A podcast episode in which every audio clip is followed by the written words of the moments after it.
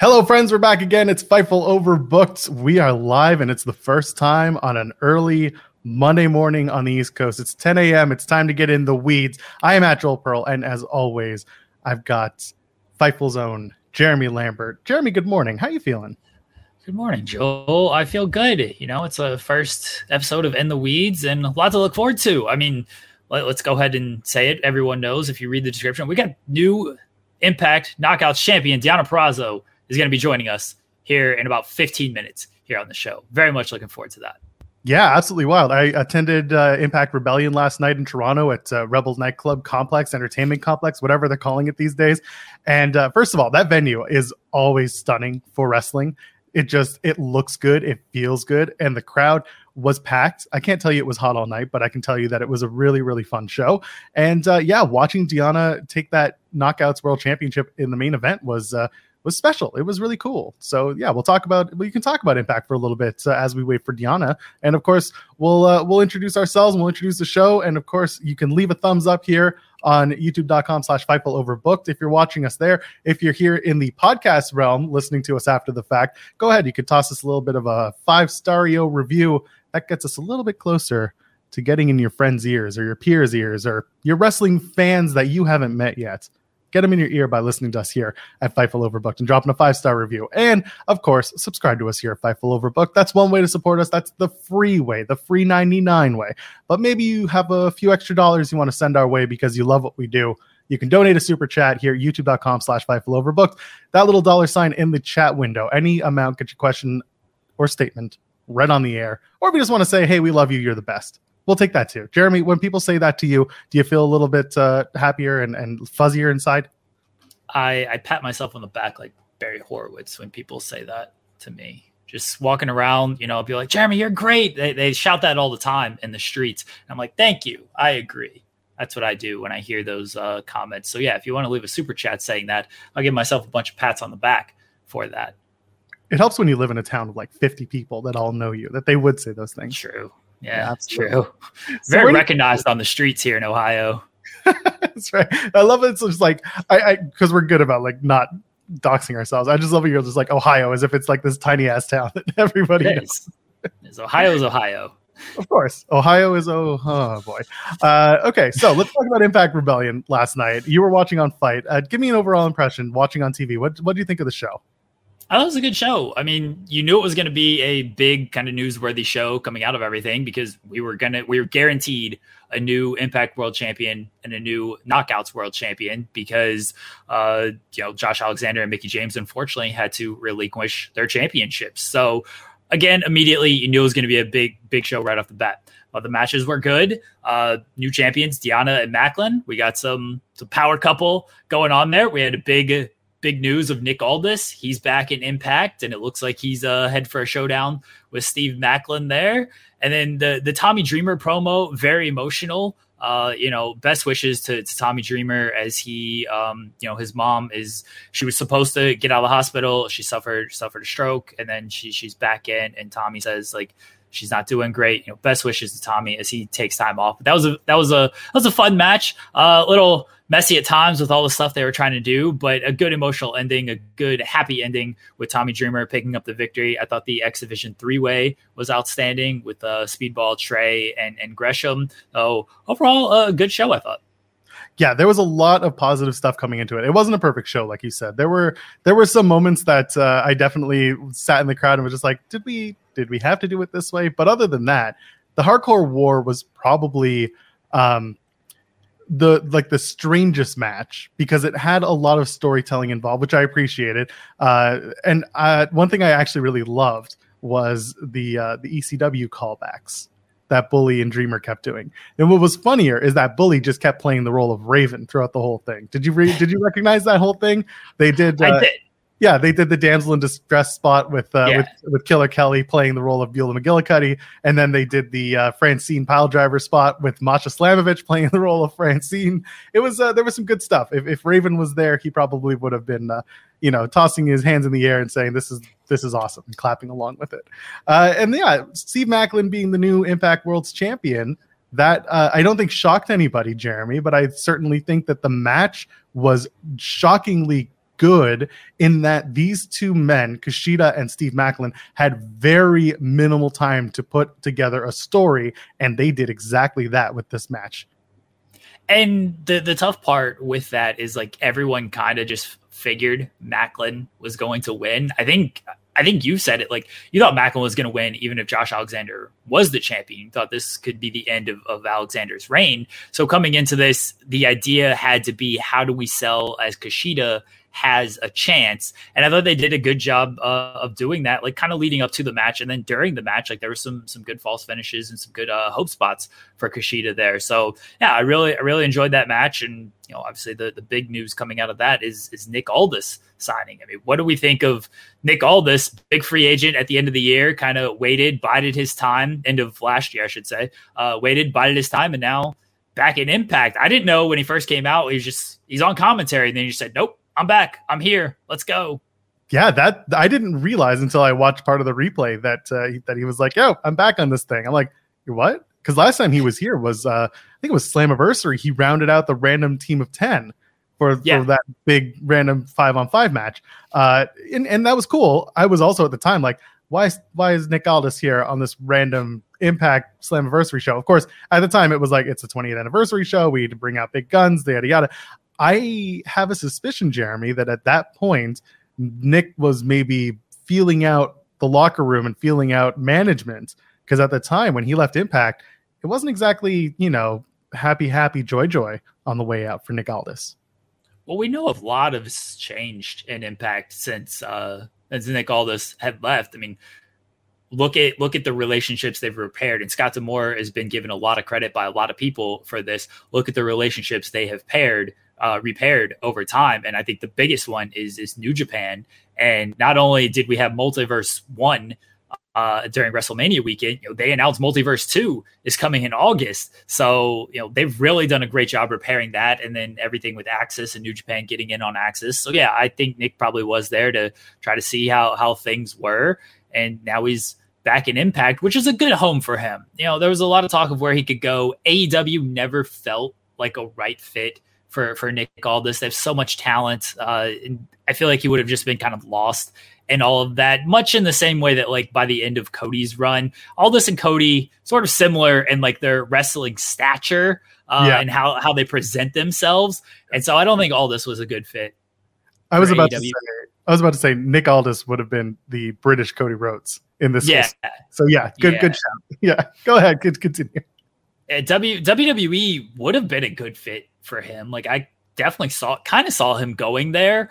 Um, and then then he didn't. It seemed like he was, you know, senior nerd said looked to be a lock for WWE, and then he wasn't a lock for for WWE. I didn't have him as the lock that I had Jay White being for WWE, but I definitely had Aldis going there, and you know he ended up in Impact, which is a good spot for him considering I don't know what other options he he really had at this level. He wasn't going back to NWA. Don't think like New Japan is something. I don't know how much interest he had, but I also don't think that would have been like the best fit in the world for him. ROH AW kind of similar. Like there weren't too many other top options for him. Impact makes a lot of sense one one for his brand, but for their brand, like they need they need challengers for for Maclin. I think their their heavyweight division it's been lacking. Look at the guys they they were throwing at Josh Alexander. It was just all like old impact guys. Here's Kazarian, here's Sabin, here's Shelley, here's Bully. Like no knock on any of these guys, but it's like okay, it's 2023. I've been watching these guys for 20 years now. I don't need Josh Alexander like defending the title against these guys. They needed some new and fresh options, and, and Nick Aldis presents that for Steve Maclin, their their new champion.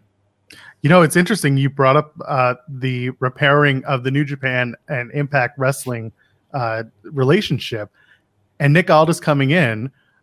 Do you see a world in which Nick Aldis works some New Japan Pro Wrestling dates? Is that something you would like to see? Is that is there a spot where you'd like to see him arrive in New Japan and maybe some wrestlers he'd like to work with?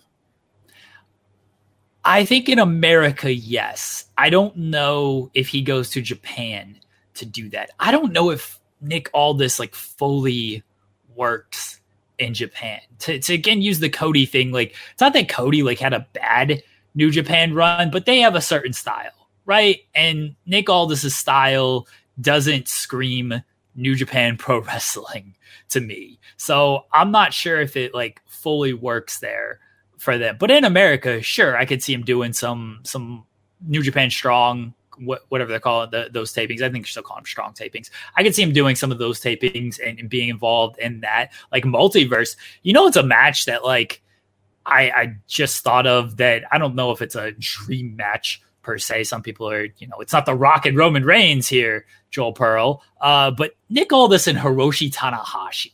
That's a match that would just like just kind of popped me for the way those two guys work. I mean, I love Tanahashi and anything, but yeah, Aldis, all this and Tanahashi could be just something like that's a fun little match that you didn't really think about, and now it's here, and it's like, oh, this is good.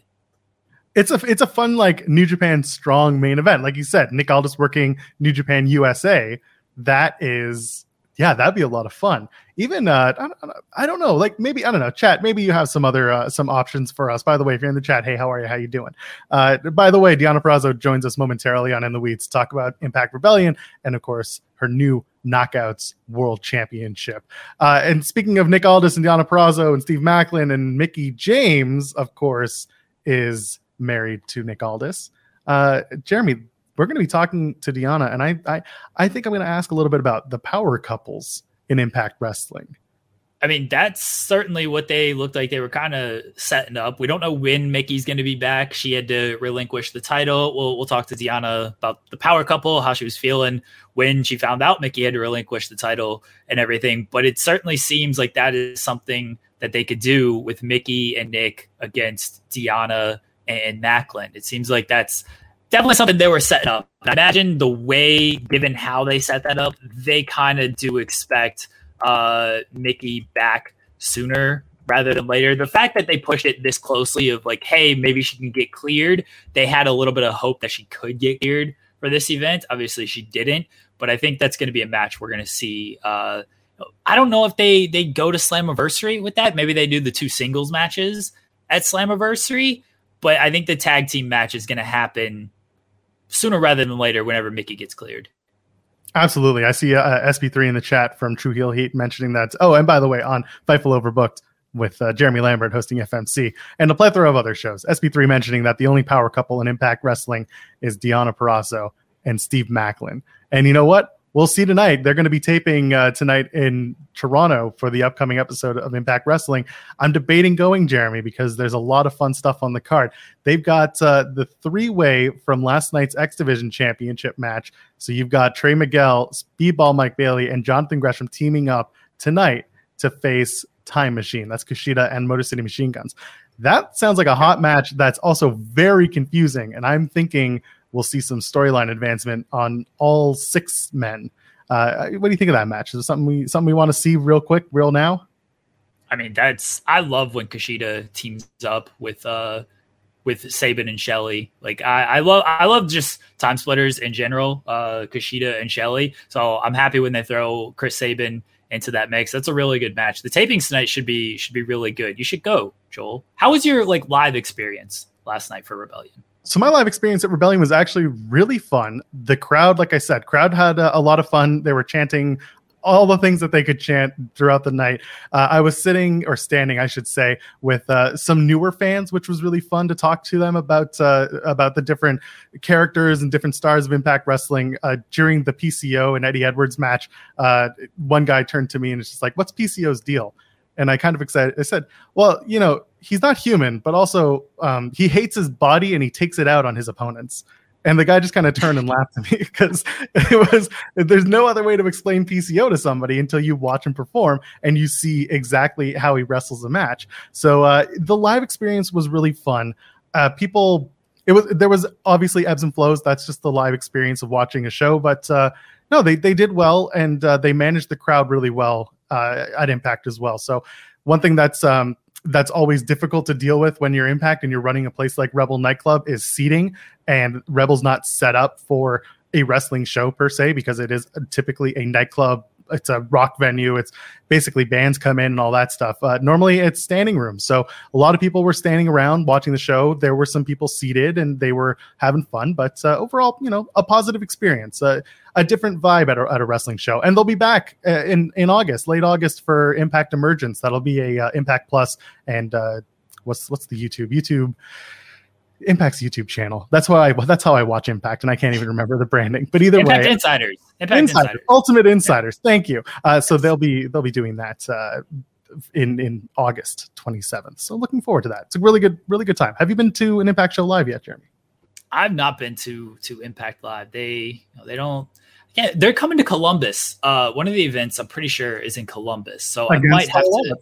Yeah, yeah, Yeah. So I might have to make that trek out to uh, Columbus for that's about a that's about a three hour drive for me. I might have to make the trek to to Columbus for that event. What did you think of the the Ultimate X match, Joel? That's what kicked off the show. I thought that was a good choice to to kick it off because you know it's it's Ultimate X. It, crowd's gonna be hot for that. If Impact does one thing that I'll always remember is that they'll they'll open with Ultimate X. And uh, and it's a fu- it's a fun match to watch live. Watching you know Chris Sabin, who not only has 20 years of experience in Impact Wrestling, but also 20 matches, uh, Ultimate X matches, wild. And then behind him, Alex Shelley, of course, doing seven of his own. Uh, and Ace of Base, they needed their their first big statement win as Impact Tag Team Champions. This was a good way to do it. So uh, very much uh, enjoyed watching that match. A lot of lot of fun moments. Uh, anything you want to add about that? No, I, I thought it was a great, sh- uh, great shout to to kick off the show. Not too surprised that Ace of Bay retained. I love them as a team. Hope they get a lengthy run with the belts. Yeah, absolutely. So looking forward to that. Uh, if if we're ready, we uh, we can we can have some fun. Are, are, are we all ready? Are we thumbs up in the room? I think we're good to go. Yep, there we go. All right. Ladies and gentlemen, for the first time since winning the Knockouts World Championship for the third time, it is the virtuosa Deonna Purrazzo joins us now. Diana, congratulations and welcome to In the Week. Thank you so much. We how, gotta, how are you feeling? How are you Yeah. feeling after this victory? I am beat to hell. That, was- that was a hard hitting affair with Jordynne Grace last night. Yeah, it always is. Um, Jordynne is the toughest opponent I've ever ever been in the ring with, and you like mentally prepare for that a little bit b- before you get in the ring. But that first forearm or that first slam is just like, whoo, here we go. Um, and I'm I'm feeling it tonight, uh, this morning. It was a hard fought victory last night at Rebellion. talk to me uh, about the match. There is a certain amount of respect that you and Jordynne Grace have for each other. Referenced by after the match, you two shared uh, a, a nice hug as she congratulated you winning the Knockouts World Championship. Uh, talk to me about your relationship with Jordynne Grace in, in the ring and uh, and what that experience means to you when you get to work with her. Yeah, it's it's always fun. Um, it's been three years since Jordynne and I have shared a ring one on one together, and in that time, um, I think the expectation grew of what it would mean when we finally got to challenge each other again. Um, we were like a pandemic rivalry. There were never any fans there, so I think that to revisit it at Rebellion, one of our biggest pay per views of the year, um, in Toronto, a sold out crowd and then we're the main event for the Knockouts World Championship. Just like added to that pressure we felt. We both talked about it earlier of just like there's expectation, and we just wanted to meet that expectation, and I think we did. Um, but yeah, there's just this mutual respect in the ring for what we both do. Uh, we grew up together in wrestling, basically, all throughout the Northeast. Um, every weekend we were around each other. Being at Impact, she was one of the first people to like welcome me in and like take me in. And honestly, she's one of my greatest friends now. So um, there's that respect inside the ring and outside of it, and I think that's what makes it even more special. Is is when you have that bond, and then you get to show the world like that bond on screen, and that you can beat the shit out of each other, and it's fine, and and and you bring out the best in each other. I think that's what makes it special, and that's exactly what Jordynne Grace and I have together. I'd be remiss if I didn't ask who's on Deonna's list next. Who deserves an Impact Knockouts World Championship match with the Virtuosa? Um, at first I was gonna say no one deserves it, but then I'm like, I'm a good girl.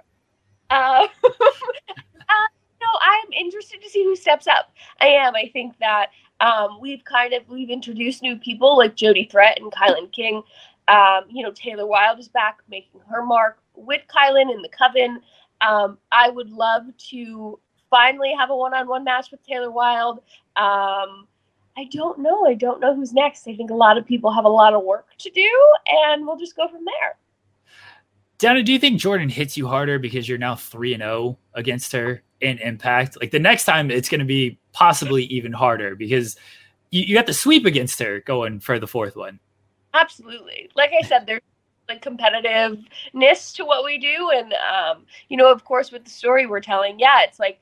Uh, you've never beaten me beat me if you can and so much has changed in the last three years so it was fun to to play with that and know um, we did a, a, bunch of callbacks last night to our match at slam and just to to kind of like test what we can do and how many counters we can do with each other and we know each other like the back of our hands so um, yeah it was interesting to tell that story and just know like she's coming with all she has. So i need to step up too. I want to go back to I want to oh, go back to last Thursday when the world found out that Mickie James was not cleared to relinquish the title, and she did it in front of the the empty audience, the empty arena, and you and Jordynne are sitting up there watching this. Is that when you found out that Mickie was not going to be cleared, and what was going through your mind as you're watching her do this promo, leaving the title and the hat in the ring?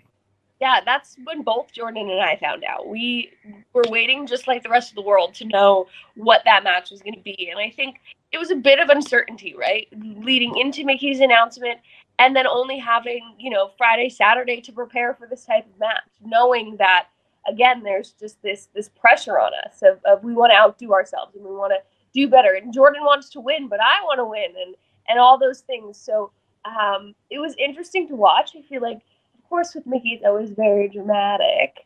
But that was her moment, and she took it. And and um, you know, we don't know what's next for Mickie. She kind of left it open ended. She left the belt in the ring and just said, you know, it's your time now. So I think um, we are all very interested. Myself, Jordynne, the Impact Wrestling world is excited to know what that meant for Mickie James, what that means for her future, and then she never lost the Knockouts World Championship. So does that mean she's she's gunning for me? Is she the first person um, to want to challenge me? I don't know. So there's a lot of uncertainty.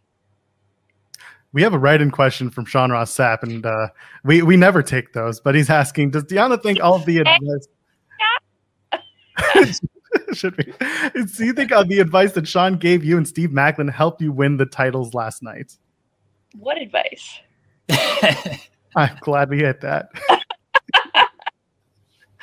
well, speaking, I mean, I will piggyback off that. Your husband, Steve Maclin, did win the Impact World title last night. So we have power couple at top. You mentioned Mickie James. We don't know what's next for her. We saw her husband, Nick Aldis, confront Steve Maclin. Is that something that could be brewing there with the, the two power couples here going after it? Um, Steve and I have always talked about uh, we're not huge intergender wrestlers, but I think if there was a story and it made sense, it would be something we'd be open to. Um, right now, Impact does not allow us on screen together. We're not allowed to talk about each other. We do not exist in each other's world yet at Impact Wrestling. So I don't know that it'll be something that happens, but I think that it makes a lot of sense. And if it was something that was brought to the table, I think Steve and I would be absolutely open to it. Are there any other power couples in Impact Wrestling that you think about and immediately say, "Oh, I, I, I gotta, I, I, gotta talk about that. I gotta get in on them. I gotta, I gotta wrestle them." Um, I don't know. I think that you know before Josh Alexander was injured, um, and, and, well, even when he gave up the title and Steve kind of confronted him and Jade and Jet all at once, I think that to to wrestle them and kind of like you know, obviously, if Steve keeps the title long enough and Josh is healthy, Josh is coming for Steve. So uh, does Jen come for Steve too? Because Steve made it really personal. And then do I need to step in? I think that would be fun. I love you it. mentioned you mentioned that you and Steve don't talk about each other on television. Is that your decision or is that an impact call? Um, that's an impact call. And and okay. because you know, I just kind of turned babyface. I'm a good guy. Steve is su- super, super bad, right? Like no one likes Steve Maclin. So it's just those lines and impact can't be blurred. And uh, especially with Steve, world champion and getting the opportunities he's gotten. Um, I just think it's really important right now to make sure that he's getting the reactions that they need from him. He's keeping up that persona. And Steve Maclin, Steve Kupryk in real life, my husband, is the complete opposite of what we see on TV every week. He's a legit teddy bear. Um, so I think that that it would just take that edge off of him, and, and we're not ready for that we got a, a, super chat here from JJ that actually asked a really great question. It says, "Congrats, Deonna, on hell of a match, Jordynne Grace. Power couples on top of Impact as champions. How is this title run going to be different from your previous reigns? Uh, as you just mentioned, you're you're on a different side of the fence now as Impact Knockouts champion, and you're, as you said, a good guy. So, what changes now?"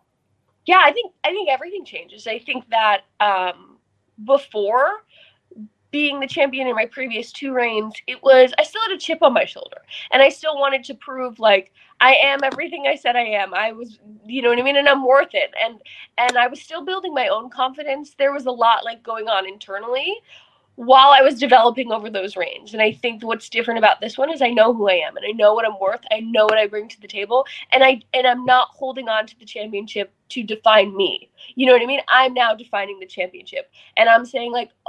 You know, earlier I was like, you know, no one deserves it. But really, you know, if anyone works their butt off and steps up the way I got to step over the last step up over the last few months, then come and challenge me and may the best woman take it from me. That's the difference. Last time it was like, eh, I don't need to wrestle. This time it's like, I'm the greatest technical wrestler in the world. Come for it. We we had a big announcement from Impact last night. Uh, New Japan Impact Multiverse Two. You were part of Multiverse One. That's how you got into this match here at Rebellion. You know, assuming we're we're gonna hope you're still the champion come Multiverse Two. Any any options you're looking at uh, on the New Japan side of things? Yeah, I mean, obviously the first person everyone thinks about is Mercedes Moné. Um, that is a dream match of mine for the like years now. So I think if that is an opportunity, like I would be remiss not to be like, yes, that's what I want, that's what I need. Um, so I don't know. But does she not have a? Does she not? She hasn't had the championship match with Mayu yet. Hey. No, that's this Sunday. Exactly. If Mayu wins, I've been in the match with Mayu. Mayu beat me at Ring of Honor to challenge for the then Woman of Honor Women's Championship. Um, so there's some history there that could be really fun to revisit if Mayu ends up beating Mercedes. So, talking about that uh, Multiverse United match, the four way, in that match is Giselle Shaw someone with whom you have had a plethora of experience working with over the years. Um, I host the Impact Wrestling Post Show on Fightful, and myself and my co-host Cresta Star have talked about the the vast improvements in Giselle Shaw's wrestling game. You've seen it number one can you just talk to me about working with someone like giselle shaw or even working with talent who are maybe newer and getting more and more accustomed to uh, to working a, a, style like your own even yeah, I actually had, a conversation with someone last night b- before I wrestled of, um, you know, just kind of feeling like oh, I'm a little bit lost and character work isn't maybe my biggest thing, and I'm trying to work to my size, and um, you know, and I just said you have to trust, right? You have to trust that the people putting you in these situations, you know, who's ever who's ever doing the creative is is putting you in these situations because you can handle them, and I think that specifically with Giselle, who over the last you know, almost two years since she's been with Impact Wrestling, has gone through a ton of ebbs and flows. She debuted as a single star, did some stuff with Lady Frost, then was kind of thrown in the mix with all these different tag teams. People left, you know, then she didn't have her tag team. And um, I think she had a really rough start in terms of like getting her foot feet into something and, and digging in. So to kind of see her flourish, and I mean, we've we've all followed her story. She had an amazing diary that was put out to to show the world this is who I am. And I really feel like coming out, having her story out there has exemplified what she does in the ring. She is confident. She goes out there. She knows exactly who she is, and she, she just like oozes this aura, this this larger than life star um, and and it's all come together over the last you know six months. I think that uh, the in ring ability, which she's always had, and now that just like I am who I am and I'm living my best life and my my most authentic life, and take it or leave it is the attitude that she brings in life and to the ring, and that was I think for me what was missing. And now that she has it, I think the possibilities are endless for Giselle. Dan, before we wrap up, I gotta ask a, a one non wrestling thing because I've been wanting to ask you this for a long time. I know you're a challenge fan. who from the challenge world would you pick as your partner, whether in wrestling or in the, the in a challenge if you were ever on the challenge? Oh, um, I would pick CT. One. Yeah, good pick. that is like, I loved him. Obviously, I watched the show growing up, right? And he was just like my number one. He's a beast. Um, that video of him like backpacking Johnny from like however long ago, I that's my first memory, right? I still think about it. Um, yeah, hands down, I would win if CT was my partner. There we go. I thank you. I've been wanting to ask you that for the longest time. I tell you, I know you do a lot of media interviews. Like, can someone ask Deonna a challenge question for the love of God? Don't so tell I me. had to. I had to ask. I had to ask. Thank you. Thank you for answering that. Uh, okay, uh, this is. I've been asking a lot of wrestlers this question. I think it's important that um, as as we understand that professional wrestlers have a very uh, strange lifestyle in that there's a lot of road, there's a lot of just different places all the time. I like to ask about mental health. I like to ask about what keeps a wrestler grounded, what keeps you grounded while you're on the road, uh, especially for long stretches of time. Yeah, um, that's a great question, and I don't think I was necessarily in tune with my mental health until the last like three or four months. Um, and I think what's grounded me the most, number one, is having Steve with me. Um, you know, I I just have been like dealing with like panic attacks and anxiety and um having Steve here and knowing like, okay, this could happen at any moment. I don't have any control of when I'm gonna feel panic and start in an, an, attack comes on but knowing he can be with me and knowing like he knows how to handle this and we've dealt with this at home and just having him here is like a really big comfort for me while i've been going through all of this. Um, so that's my number one having someone i can talk to openly and honestly with about whatever i'm feeling or whatever i'm going through um, has really changed my perspective so much over the last couple months. Um, but then on top of that just with wrestling as a whole i think uh, i'm a college student and I'm almost done. But I think having that outlet of, you know, I could turn wrestling off, turn my computer on, and dive into something completely different that doesn't relate to wrestling in any way, shape, or form has really like dialed me back, especially since leaving NXT. When I got released, I went right back to school. And I think that that was probably one of the best things for my mental health was I was so consumed with wrestling and I was like I couldn't turn it off. I couldn't get out of this bubble and I really had to force myself to like sit down, put the phone down, open the laptop, and do the work. Um, and eventually it'll pay off in a really cool life goal that I've always wanted. So I think that having hobbies outside of this, as well as being able to travel with my husband and my best friend, has really grounded me all over again. Jeremy, do you have anything uh, left to add? No, we we appreciate it, Deonna. Uh, congratulations again on winning the Impact Knockouts Championship for a third time. Congratulations to Steve on winning the Impact World Title. Uh, let everybody know where they can find you at, what you got coming up. I know Impact, uh, the fallout from Rebellion tapings are tonight in Toronto, but let everybody know where they can find you at. Yeah, everyone can follow me at Deonna Purrazzo on Twitter and Instagram. Wonderful. go three-time knockouts world champion Deonna Purrazzo. Thank you for your time. Congratulations again, and uh, I guess we'll see you. We'll see you next time. Thanks so much, guys. Take care. Thanks, Deonna. Take care. What a what a fun chat. Oh, Deonna Purrazzo rules. I, you know, you know, I watch listen to so many interviews. Uh, Joel Pearl and Deonna is always one of my favorite people to to listen to talk. She's great. She's great on social media. Um, yes, I, I went off and, and did ask about the challenge. Hopefully that's good. Uh, but yeah, De- Deonna, Deonna's the best.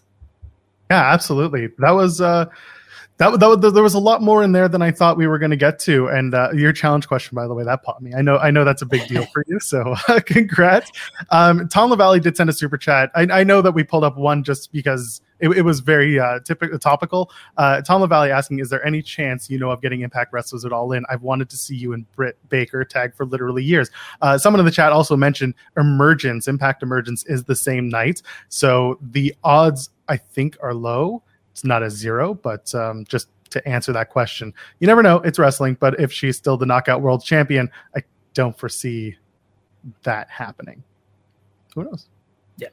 Yeah. Uh, and JJ JJ sent a super chat as well. That was a question for Deonna. Apologies, JJ, but knockouts get to main event. Good number of shows. Uh, you've had a few of those since you've come in. What's it like main eventing? How have you adapted yourself to being first in uh, Impact to now? Uh, she did talk to a little bit about adapting, especially when it came to uh, the mental health and stuff. I do want to comment just on the main event stuff. I was surprised that Deonna and Jordynne were, were going to go on last last night. Like they made that announcement. I was like, oh, that makes sense. But it kind of caught me a little bit off guard. I think that was the right call, though. What about you?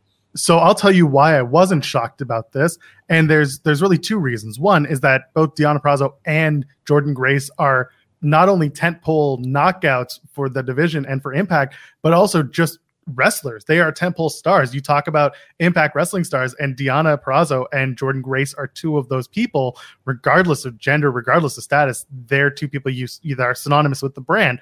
Uh, Steve Maclin and Kushida, you know, props to Maclin and, to Kushida for putting on the match that they did. And yes, typically your world title is, you know, a big, big deal. However, this match was it, it, felt more thrown together, not in a negative way, but because of the changes that forced it, um, it made more sense to put on the knockouts. That was reason number one. Reason number two, very simply, you send the crowd home happy, and like Deonna said, I'm a good girl now. And that that by the way, I had been saying all week, I'm just like, I don't know what they're doing. It felt like they were moving towards Deonna Purrazzo as a good guy, as a baby face. But like when she came out last night, she did her intro as if she was a heel. She was doing like the like the back off peasants and doing she was playing up the crowd as the heel, and Jordynne Grace was was very much the the baby face. So I guess maybe that's a sign of things to come when it comes to uh, Deonna's reign and impact, but it really was send the crowd home happy because they did want to cheer Jordynne and they did cheer, uh, uh, not Jordynne, sorry, Deonna. They wanted to cheer Deonna Purrazzo and they did. So they got their wish and it looks like that's where we're going to go moving forward. I, again, when they made that announcement, I was a little caught off guard because I just expected Maclin and you know, they're like Deonna and Jordynne. Again, once you think about it, makes plenty of sense as you just laid out. I'm very interested in, in where they're going with babyface Deonna Purrazzo because we we really haven't seen a lot of that. She has always been I'm superior, the virtuosa, and just out wrestles everybody. But it was such a great moment for her, and I thought it was interesting. You know, she she said that like her and Steve aren't you know they're they're not in each other's universe when it comes to to impact and so i don't maybe we won't get that interaction that we talked about uh earlier that was something that I spoke to with SP3 on True Heel Heat when we wrote when we were previewing Rebellion was the idea that how do you make that work? Because you just started turning Deonna a few weeks back in her program with Giselle Shaw, who is very firmly a heel, and then you have Steve Maclin, also very firmly a heel. You can't suddenly just flip flop him for the sake of the story. It, it just wouldn't, it would have been jarring. It wouldn't have made sense. So those two, they've never been in each other's orbit for whatever reason, like Deonna was saying. But um, it made sense to me that they're not going to do that, at least for the foreseeable future. Also, like Steve Maclin as a face, just, it doesn't work for me yet. No, not right now. This man was interrupting the Canadian national anthem. He's attacking Scott D'Amore and everything. No, as Deonna was saying, like Steve Maclin's like the worst person in the world right now. Real, real Steve Maclin, nicest person in the world. Television Steve Maclin, he's terrible. That's right. Everyone on television is awful, just the worst. he should he should bury the Maple Leafs in a promo tonight since they're in Toronto and just take a bunch of shots at the Maple. That's easy heat. Easy heat talking about, you know, you, you see this championship here? Maple Leafs ain't coming close. They can't even get out of the first round. We got this title here. They can't even get out of the first round. Just I need a good Maple Leaf burial. I'll be standing there. If he were to pull that off, I'll be standing there applauding him. I will be the biggest Steve Maclin fan imaginable if he does that. For those who don't know, I live in Toronto, but I am not a Leafs fan. I grew up in Ottawa, so I'm unfortunately, for better or worse, I'm a Sens fan. I'm also an Anaheim Ducks fan. So really, I haven't been happy in like 15 years. it's just the reality of it. Oh, I'm, uh, I'm ready. I'm ready for the play. I got you know, you know. Here we go, Joe Puro. Got the 2022 Stanley Cup champions. We're we're getting started, but I need a yeah, I need a good uh, put up the put over the Avs, uh, Steve Maclin. Put them over whenever you guys head to Colorado. That'd be fine. Yeah, that's what we got to do. I don't think they'll be going to Colorado anytime soon, though. Probably not. Probably no. not. Uh, what else from Impact? I mean, there's there's a lot of stuff going on tonight. Those TV tapings. I'm I'm inching closer, Jeremy. I might go. You should. You should go. I, I hope you do. I hope you make the trek out there. You got better. There's nothing else doing on Monday night, right? Nothing else is going on. Exactly. There's nothing else on TV, and I, it's not like yeah. a kid or anything. Here, here's here's the reality of it. Okay, I'm gonna I'm gonna be very candid, and I'm not gonna. Th- this is not me bearing impact at all. This is actually me bearing the city of Toronto and Rebel Entertainment Complex. The city right now in that area of town is a g- giant construction zone. Like it is a mess and I don't, and I'm not driving. I'm probably taking public transit to get down there.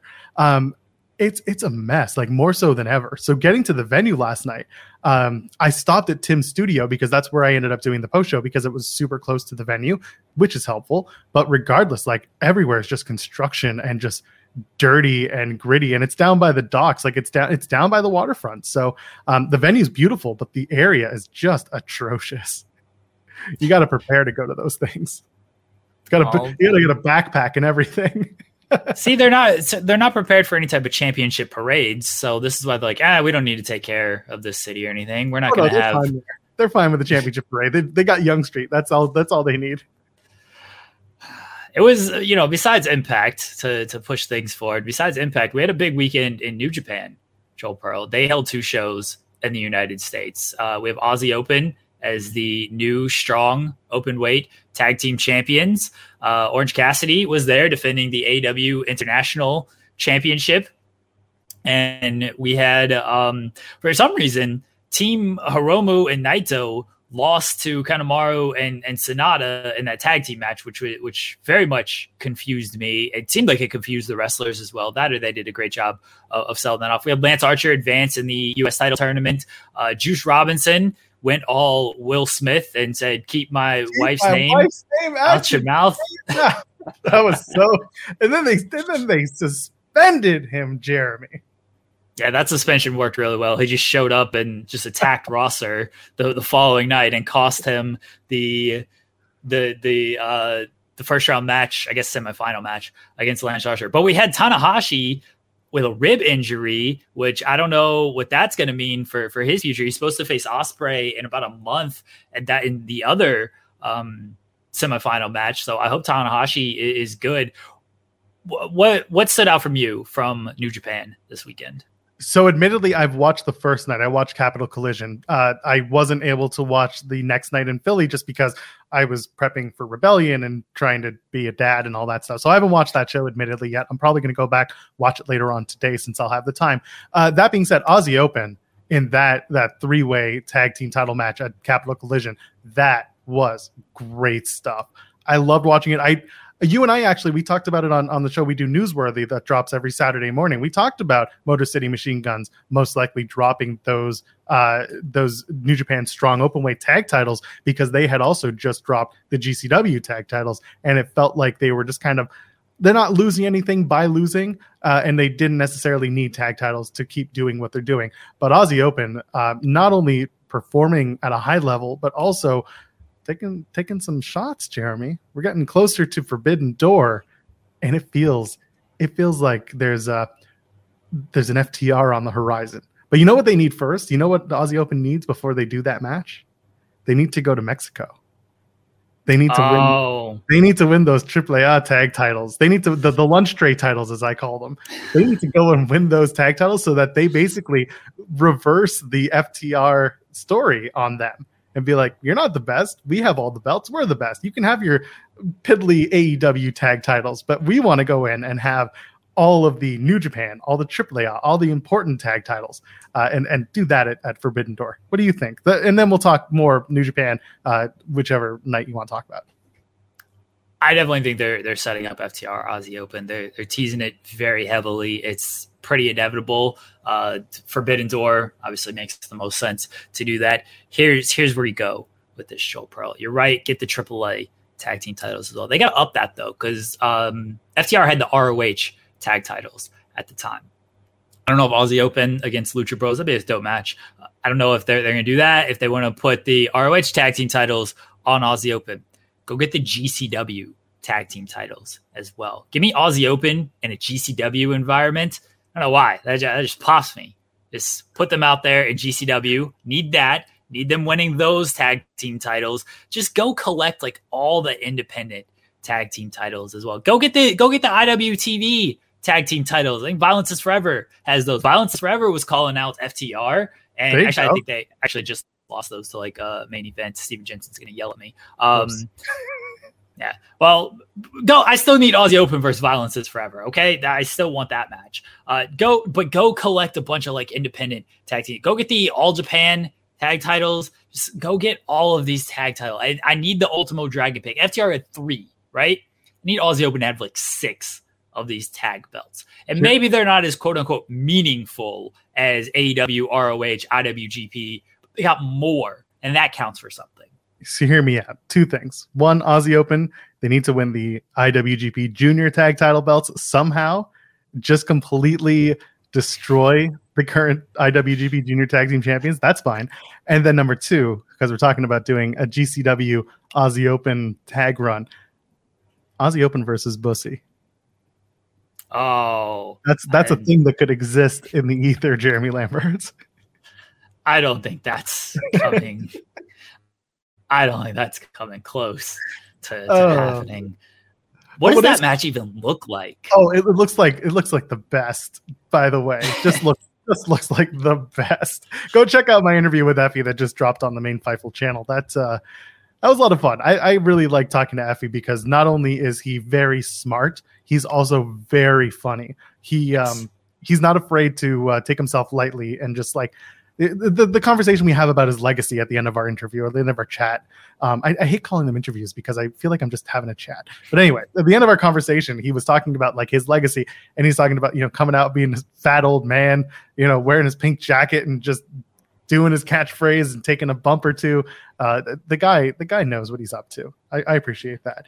Uh, okay. Speaking of knowing what he's up to, okay. Do you want you want to go somewhere else? you want to go on? Yeah, SP three. SP three makes a point here. It says the current IWGP Junior Heavyweight Tag Champs are Catch twenty two, fellow United Empire members. We don't fight family. That's very true. If I if you know anything about Fast and Furious, family is the most important thing in the world. Yes. That makes it even easier. SP3, just hand them the titles. They don't have to beat anybody. Just hand yes. them for the photo op. That's it. That's, That's all, all you got to do. Stand off to the side and be like, just give him, just hand him over for a sec. It's fine. Uh, yeah, I look forward to that. But um, speaking of, of looking forward to it, Clark Connors has joined my yeah. bullet. David Finlay comes out, has his match. Oh God, who did he face? I completely just blanked. Uh, who did he face at Capital Collision? DKC. DKC, thank you. Oh no, Capital Collision. Capital Collision was the first night. That was the multi-man yeah. match where he turned on DKC because they lost. He Clark faced Connors DKC. Yeah, yeah, but I'm saying who did Finley? Finlay then faced blank in the next match. Oh, uh, AR Fox. AR Fox, thank you. I was like, he's in AW now. He's working in ROH. I know it. Uh, anyway, yeah. So AR Fox and uh, Dave Finlay have have a really solid match, and then after the match, you have Clark Connors coming out. Uh, very quickly changed out of his gear and got into some Black Bullet Club jeans and uh, and joined the Bullet Club. What what do we think? Clark Connors just recently re-signed with New Japan Pro Wrestling. Uh, is this the right fit for uh, for the man Clark Connors? Yeah, I like Clark Connors. I think he kind of like David Finlay said, he's been a little underutilized in New Japan, and Bullet Club needs to to restock. They're all over the place, not in like a bad way or anything, but once you know Jay White left, and it looked like he was WWE bound, and then he wasn't. But he can't wrestle in New Japan technically anymore. I don't think they're gonna go back on that stipulation two months later. You know, maybe a year or so later they they go back on that. But I don't think they're gonna go back on that now. But Jay White is doing Bullet Club Gold in in AEW. So Bullet Club New Japan needed something. Juice Robinson would have been a choice, but Juice Robinson also uh, is doing a lot with AEW and, and ROH. So I don't know how New Japan involved in Japan he's going to be. So they needed a leader from the Japan side of things. They they chose David Finlay.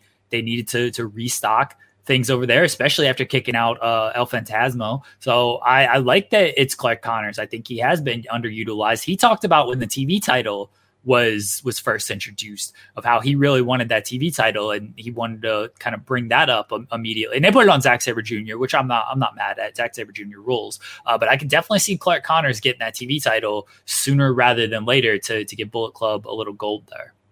Speaking of ZSJ, that match that he had with Filthy Tom Lawlor for that TV championship, that was Great. fun as hell. I love watching it, and and I tweeted out I was just like Saturday night ZSJ defending a TV title on Saturday night.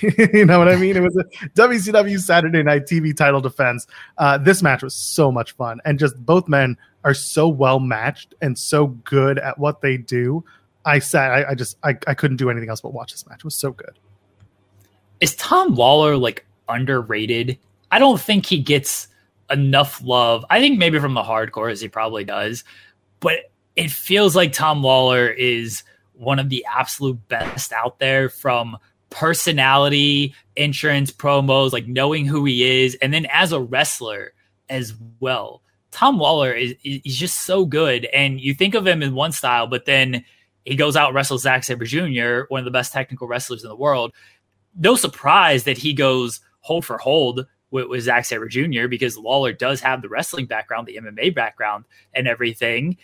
Oh, but it just doesn't feel like he gets like the the recognition that maybe he kind of deserves at this point. And he's not pushed like a big star or anything in any of the the top companies. But man, Tom Lawlor is so good. I wish he would get you know a big spot in a bigger company.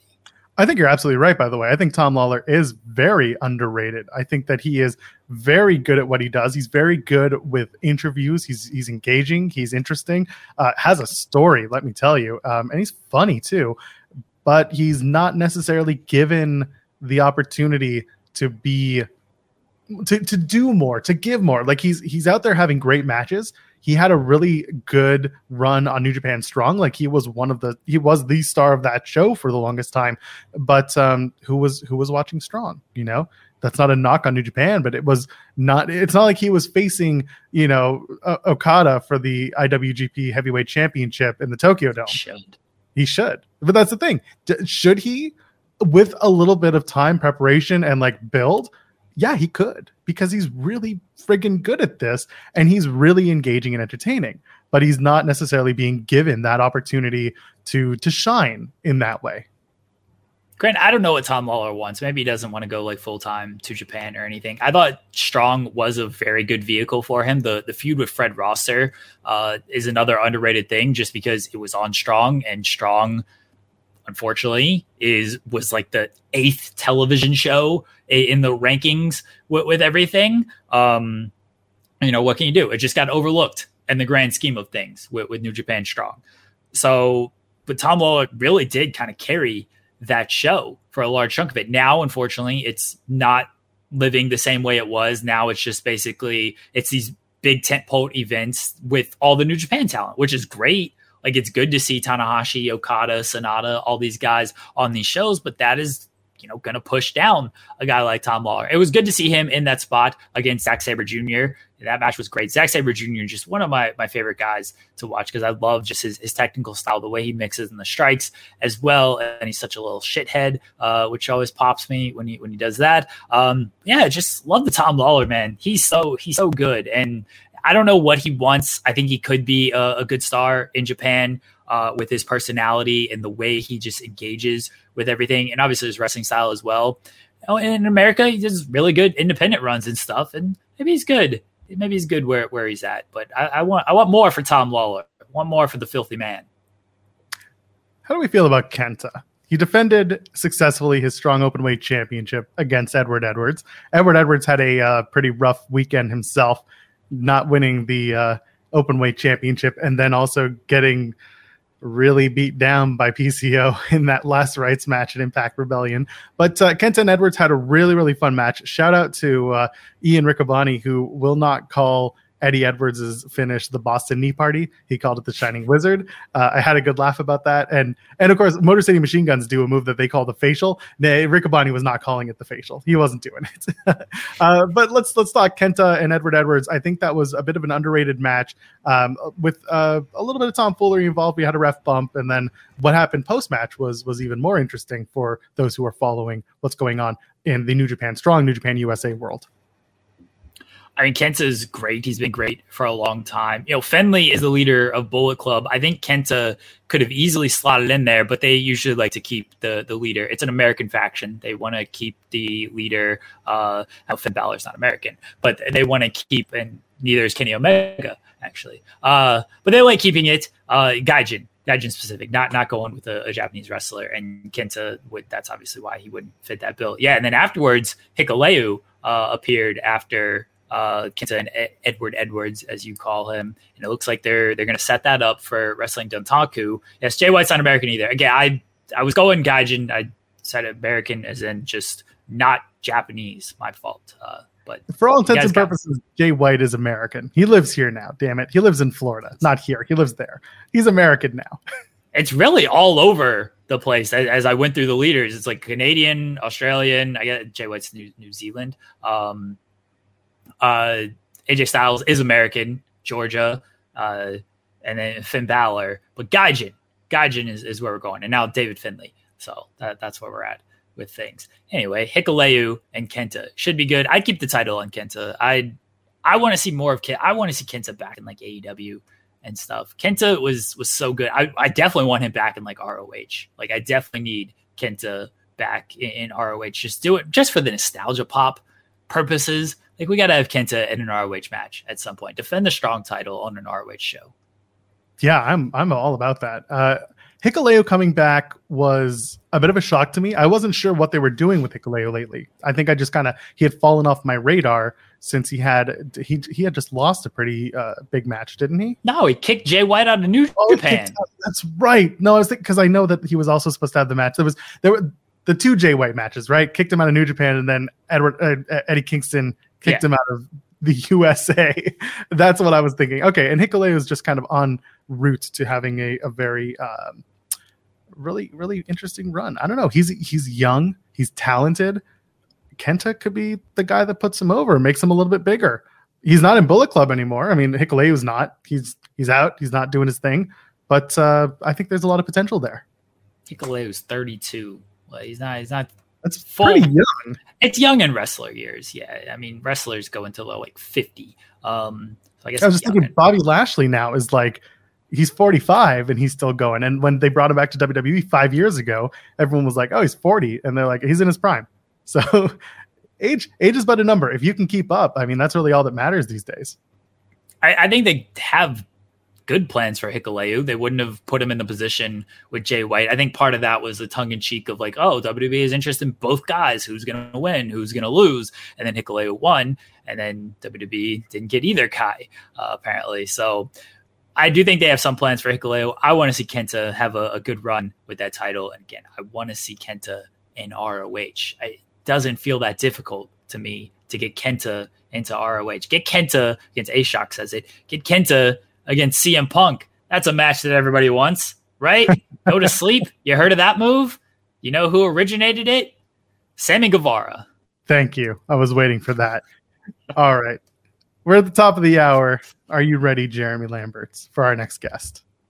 Yeah. Um. So speaking of CM Punk, over the weekend, uh, Matt Black of WrestleZone, he had some more details on AEW Collision. Matt reported that it, it's set to start uh, Saturday night, June seventeenth, and it's going to air on TNT. It's going to air from eight to ten. These are details from Matt and WrestleZone, and so you know, we're going to bring on Matt and we're gonna get some get some more information about this. Matt, how you doing, buddy? I'm doing good, guys. Thanks for having me. Thanks, for, thanks joining. for joining us. Yeah. Go, uh, go so, oh, go ahead, Joel. No, I was saying, go ahead, Jeremy. oh. Uh, just just to, to, start things here, you know the the news that AEW Collision is apparently going to start June seventeenth. Like, what are, what are the full details on this? What more can you give us on this? Uh, I was I had a source reach out to me on Wednesday afternoon um, said, done deal, AEW Collision, TNT, June 17th. And I'm like, okay, that's cool. What are we talking in terms of length of the show? What are we doing doing the 605? Because that was rumored for a while that they were going to do that. He's like, no, 8 to 10. And they said, which I've not been able to confirm with multiple people, but my my initial source believes it's going to be live every week. So I was just like, wow, that's huge and I was like, what does this mean for Rampage? As far as they're aware, Rampage is sticking around, um, for the at least for the foreseeable future. The they, the way they described it to me is that TNT wanted a comparable show to AEW Dynamite on TBS, and that's what AEW Collision's going to provide. Apparently, they're they they want both shows to to be on equal footing to each other, and we all know Rampage isn't that. So, I mean, this could end up being really good, and if CM Punk's uh like the star uh, of Collision going forward, I mean, that's definitely going to be a reason for people to tune in. I'm wondering. This is just me spitballing. I, there's someone whose input I'm actually looking forward to hearing, and that's Eric Bischoff, because this is very much a Thunder esque conversation. Am I wrong? Like, this is just the, the way that I just heard you explain it, Matt, was very much like they want two shows, equal footing, two different networks. And it sounds like they, they want them to both be important, similar to what they wanted out of uh, Thunder back in the day. Yeah. I, and I would imagine AEW has to be getting a hefty price increase to add an additional two hours of programming. Um, we all know this is the year that they're supposed to negotiate their new media rights deal and with the Warner upfronts next month, I wouldn't be surprised if we hear something next month about a new deal, and that's where they officially announce Collision as a part of this. Um, I'm sure Bischoff isn't going to be very happy about this, um, but yeah, it's it's a lot of wrestling on uh, almost seven days a week now, and it's it's going to be a lot of content to take in. But AEW certainly wants to own their own corner of the wrestling world right now, and at this point, You've got, you know, Dark Elevation Monday, Dark Tuesday, Dynamite Wednesday, Ring of Honor Thursday, Rampage Friday, and uh, Collision on Saturday. And then they're going to have the pay per views four to five times a year. So if you only want to watch AEW programming, I think they've pretty much got you covered going forward. We we have extra details from from our pal Andrew Zarian, also from Sean about like a, basically a brand split on this because we we know there's some some stuff between Punk and other members of the roster. What do you make of this basically being like, okay, we're doing this second show not only because hey, it's more AEW programming, but we're doing it to now split the rosters between the two sides here who it's not a split of it's two sides, hey, let's have fun, let's do a brand split. It's we got to separate things to to keep everybody or certain parties happy man, I, am I'm, I'm hoping it's I'm hoping it's not as bad as everybody's making it out to be. I I, I don't. They they're saying soft split, so I'm hoping that means like there's a select few that are exclusive to each show, and then everybody else can just go back and forth as they see fit. Because if it's too much of a hard split, they're gonna have to worry about splitting championships and splitting storylines, and I think that's not something that the AW fan is going to be really interested in having. So I, I hope that's not the case. I, I really hope Tony Khan can get everybody that has an issue with each other in a room in Jacksonville sooner rather than later and hammer all this out. Because all it's doing is causing divide, not only amongst the locker room, but, but amongst the fans online. Like AEW fans are turning on each other over they sided with the elite or they sided with Punk. I like all those guys like I don't know any of them personally, but I like I'm fans of all of them. I would love for them to all get along and work together and and, and have an awesome storyline together. But if if they don't want to work together and Tony can't make it happen, it, it, it seems like Collision and Dynamite are, is probably the best course of action for now until they can get something worked out. Matt, you've also been on top of uh, the AEW video game stuff. yeah. And that seems like it's been a journey for you oh, trying, yeah. trying to cover that. We we thought like, oh, maybe December, maybe first quarter 2023. there was like a February date that was tossed out there. We are at April 17th. We don't know any type of date uh, as far as the release date. It's been pushed back apparently because because of the rating. Kenny Omega has com- confirmed that yeah. that the the rating they needed to bring down. What is the latest on the AEW Fight Forever video game? I don't want to say it out loud because dates and video games change all the time. I've I've been covering wrestling video games for the better part of 20 years now and there's constant internal dates that are out that people never see. Um, there is an internal date in the Xbox database right now for AW Fight Forever. But for that date to happen, they need to announce this game like this week. They need to announce the date this week because they're running out of daylight in terms of, you know, heavy promotion leading to that date. And I'm starting to question if that date's going to get pushed back yet again. Um, THQ's Nordic community manager recently commented on the AEW Games Discord that if the game was done on a state of 0 to 100, he would put it at a 97. So that's pretty close. Um, but probably not as close as AEW would like right now because they wanted this game out like in September. And you know, we're we're heading into May right now, double or nothing. And yeah, I, I'm really hoping we get an announcement for that sooner rather than later because the natives are getting restless and the game needs to be a success because if the game isn't a success, we're not going to get all the DLC they have planned. And they have years of DLC planned for this game. Like they don't want to do a yearly thing. They want this game to be out for years and they want to continue to add onto it characters, arenas, modes, all all that stuff they have plans for. But if the game bombs and it doesn't sell well, we're we're going to get a fraction of what they have planned. So hopefully, fingers crossed, we hear something very very soon in terms of a release date and hopefully things will be right around the corner and that's kind of why I um, when I hear the, the number 97 in terms of percentage done, I'm thinking that last three percent has got to be a doozy. Like there has to be a lot, and, and like I, no, but I but I say it like in a half joking, but but also semi serious because um, if they're trying to put as much detail and love into this product that they can to make sure that it satiates an audience that is very much looking forward to this game, or at least has been. That whatever that three percent is, I'm willing to bet is like very nitpicky, or at least very important to them. Uh, and you mentioned the DLC. That uh, honestly, part of that three percent, it very well can be implementation. Um, I'm not I'm not a huge games guy, but just from the conversation, the way it's been, um, it sounds like like you said, Matt, that the hopes are very high on this game.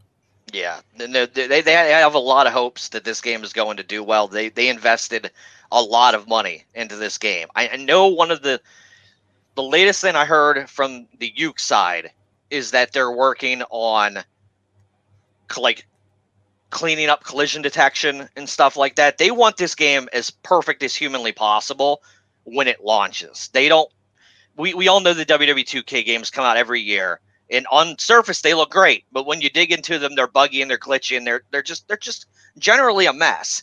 So they're hoping that they can come out and say, "Hey, this is what a game looks like when you take your time with it." And it like of course they're to find something here and there, but generally they want to release as perfect of a wrestling game as possible from a technical standpoint. Do you think the AEW games has been a success or a failure at this point? Because we've had to wait for Fight Forever, we've had to wait forever for it. I know everyone's made that joke, but we've had to wait for it. Yeah. You look at the mobile games, like the casino thing never really yeah. got going. And then the Elite GM game, I think there was hopes for it at first, but like that thing hasn't been updated for at least a, a year now. Yeah. And like I was about to tweet out the other day because I, I, was just thinking about Elite GM. I was like, is anyone still playing this game? Because like, just- I tried. I have it on my phone still, or at least the you know cloud re-downloaded thing. And I was like, oh, let me. I was laying in bed one night. Let me look at this and try it. And I was like, oh, this thing hasn't been updated. And I wasn't like big into it initially because you know I was expecting like TEW esque kind of stuff, and it wasn't yeah, that. It was so your kind of kind of mobile game. Uh, but yeah, like, do you think it's been like a success to to this point? I, I can't consider it a success so far. I, I think I think both mobile games have bombed. I know they're working on other mobile games in the future, which I hopefully do a lot better than the first two. But a lot of people look at this as like, you know, strike three, you're out. Like AW Fight Forever needs to come out and hit a home run. They they can't they can't bomb with this game.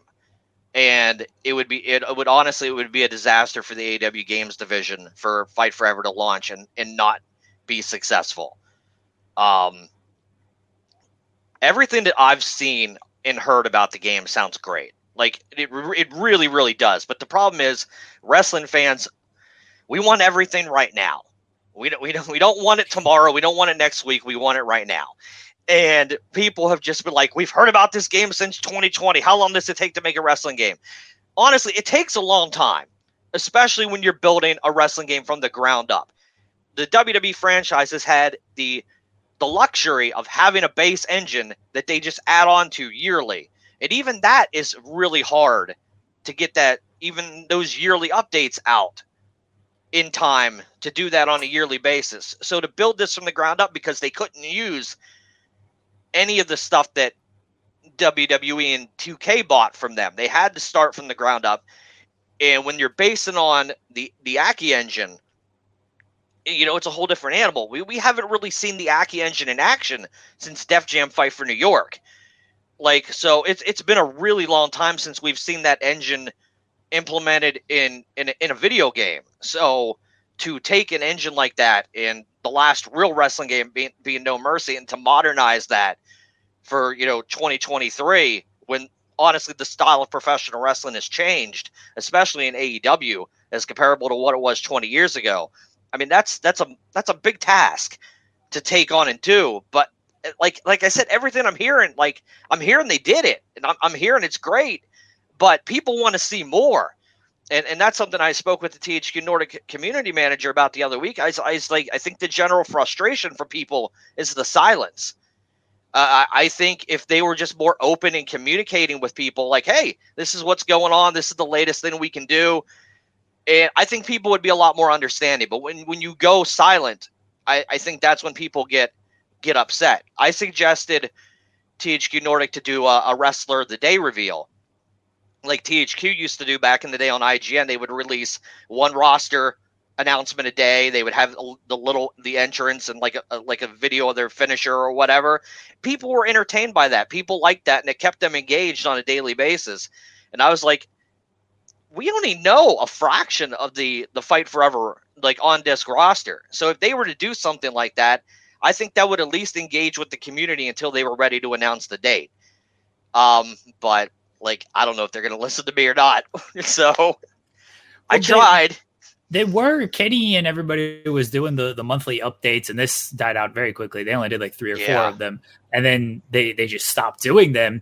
Yeah, the the latest footage I remember seeing was the interspliced Hangman and Danielson match yep. that had the real life footage in there as well, and I wasn't super impressed with with what I saw from that footage, and like I, I guess my question is fan expectation wise like you you're someone who's seen all the footage. You're someone who's you just said you, you've had conversations with the thq manager and stuff. You've been following this story. Fan expectation wise what should fans kind of put their expectations at for this game right now?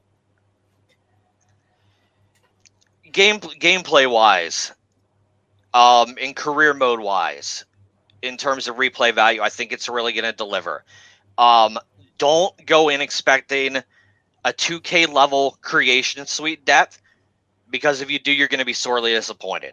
Um, I'm not. I'm not saying that the creation suite that Fight Forever is offering is going to be bad, but it's it's certainly not going to be on scale or even close to what 2K provides on a yearly basis. Um, but that's also something that they want to add on to, you know, in, with future DLC installments. So I think if you're looking for a game that's that's going to be fun to play, and it's going to be deep in terms of of the career mode and the actual in-game matches, I think you're going to be really happy with it. There's a lot of stuff in this game that nobody's seen yet. Like if you look at the ESRB rating, they list Stadium Stampede as a match type. We haven't seen anything like that.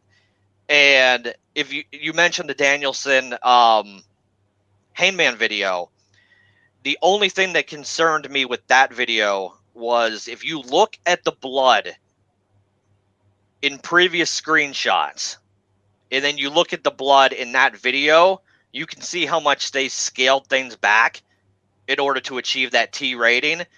So if you were looking forward to like the level of blood and gore that, that some of the earlier screenshots promised you, we're probably not seeing that in this game because they really, really wanted that T rating. In the way the game, the way they had the game last year, it was rated M. They they had to scale it back, and they did.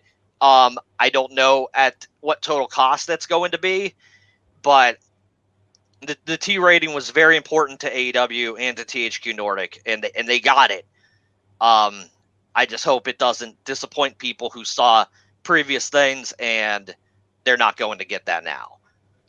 I'm curious, just um, for for the room that includes the chat. I saw someone mentioning that game games are very saturated right now. Like the gaming market's very saturated. We see uh, WWE release a game every single year, and um, it performs how it performs.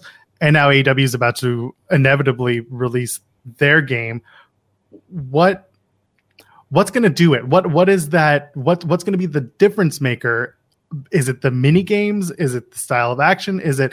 I, I'm I'm interested to hearing from in hearing from gamers what it is that gets them excited for a game like this when there are other options on the market. Well, the thing is, Fight Forever plays different than anything else that's currently on the market. And I mean, there will be other games coming down the line that are going to play very similar to Fight Forever, like Ultra Pro Wrestling is uh, promising to be a successor to No Mercy. But I mean, th- I think that's going to play ultimately more old school than this one's going to play. I think it's going to be an evolved version of like a No Mercy meets Here Comes the Pain. And here's here's the thing with 2K. I I have not truly enjoyed the gameplay of a WWE 2K game since 2K14, and technically that was the last game that THQ made. Um, everything 2K15 and on. Um, I don't. I'm not a big fan of the controls. I, I don't. I don't think. I don't find it fun to play.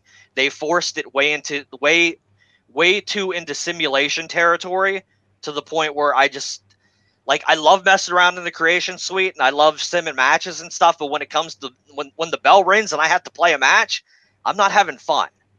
But I can still pick up, you know, No Mercy on an emulator or whatever, and I can play a couple hours and walk away and go, like, man, that was fun.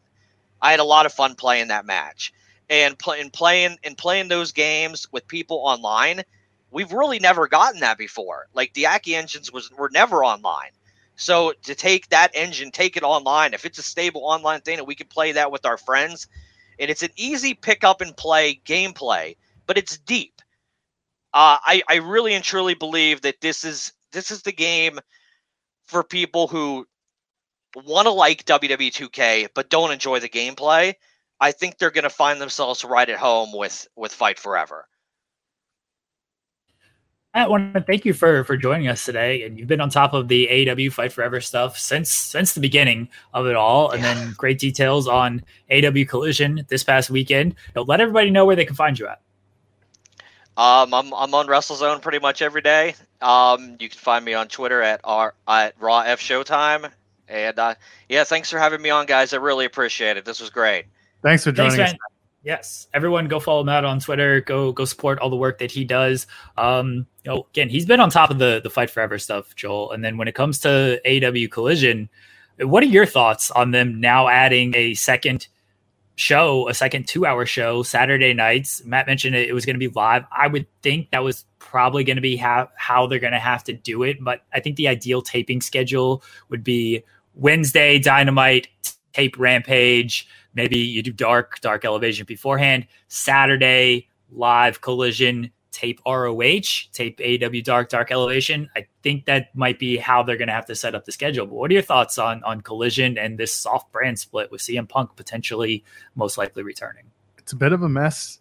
It's a bit of a mess, and I'm I'm hoping that whatever this quote unquote soft brand split is, kind of isn't, in that they the, certain people will be uncomfortable working with certain people, but some are going to be more willing to do business than others, if that makes sense.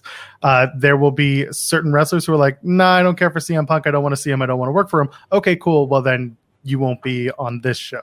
You'll only be exclusively on this show. Other people will be like, "Yeah, he's fine. I don't care about working for him or working with him because he's not not his business. But um, just just kind of saying, you know, yeah, I can be around him, but it's not like pally pals. Okay, then you work both shows. Uh, it just feels like if you're trying to satiate one guy or or four guys, I'm not super into it. I understand the brand value of the elite and CM Punk and everything, but it just um, yeah, it's not great. At the same time, you know, if you're an AEW fan, then you should be excited that's a ton of AEW content for you to watch. Uh, as someone who watches a ton of wrestling throughout the day uh, and throughout the week, I'm not super jazzed for the idea of adding more to my plate potentially. I, am probably going to start scaling back a little bit or watching things not live and just catching up later, which is not the end of the world, you know.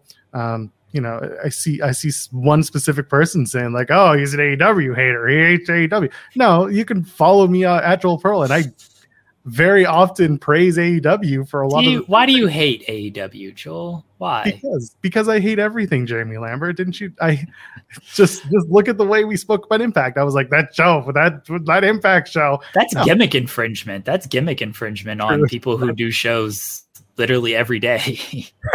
it's true, and, and that's the thing. Like I don't I don't hate a company. I just don't pay attention to it. If I don't like it, I don't worry about it. I do worry. I don't worry about AW. It's more I I talk about AW because I I actually do enjoy the product when it's good. I don't think it's perfect. I don't think anything is perfect, but uh, I try to be realistic about it, and and I think that more realistic views help talking about wrestling. You know, it's okay to disagree with a subjective form of entertainment. It's okay. I promise you're going to survive. You'll be okay. Going back to collision and going back to adding more, um, more, more content for AEW. I think the biggest moment of concern for me is how they're going to tie everything together because that's something that AEW isn't always great at doing. Um, I know that WWE will bash you over the head with uh, with these types of recap videos, but when they're good, they're good. Just like in AEW, when they do something good, they deserve the praise, and they have done recap videos or catch up videos uh, going into matches that look really good and do really well, and that's something that they're going to have to keep doing if they're going to introduce a second hour or second two hour show that is supposed to be on par with their flagship AEW Dynamite. Um, give me an idea, Jeremy. How are you feeling about all this? Because you're also going to be adding to your plate. yeah, very much looking forward to you know doing doing more work uh, with this stuff, covering a Saturday show now on top of everything else that that we cover. Um, I Garrett Kidney made made a made a point about like the the brand split and how people think it's a bad idea because WWE has done it so long for one way and it just hasn't it hasn't been great the way they do it because they introduce what the the superstar cross whatever they they call that thing where remember that they did that thing like four times a year you can appear on this other show and oh if you're a champion you can appear like they don't do it well. They, they don't do it well when it when it comes to that i think personally a brand split can work if you incorporate some real sports elements into it do some trades do some quote unquote free agency periods where it's like oh my contract is up with this com- uh, I can move on to this brand. Now you can do some cross promoting stuff, some inter uh, inter feuds, and building up to a big pay per view. Like there's a way for a brand split if you're going to do a hard brand split, which it seems like this is may, might be a more soft thing. If you're going to do a hard brand split, then I, I don't know how, how it's going to work. Here's here's my concerns with, with everything. The first one is the basis for this brand, split ain't great. This is not just, hey, we're doing this because we have a lot of talent on the roster and we want to make sure everyone is utilized well. We want to give more opportunities to people.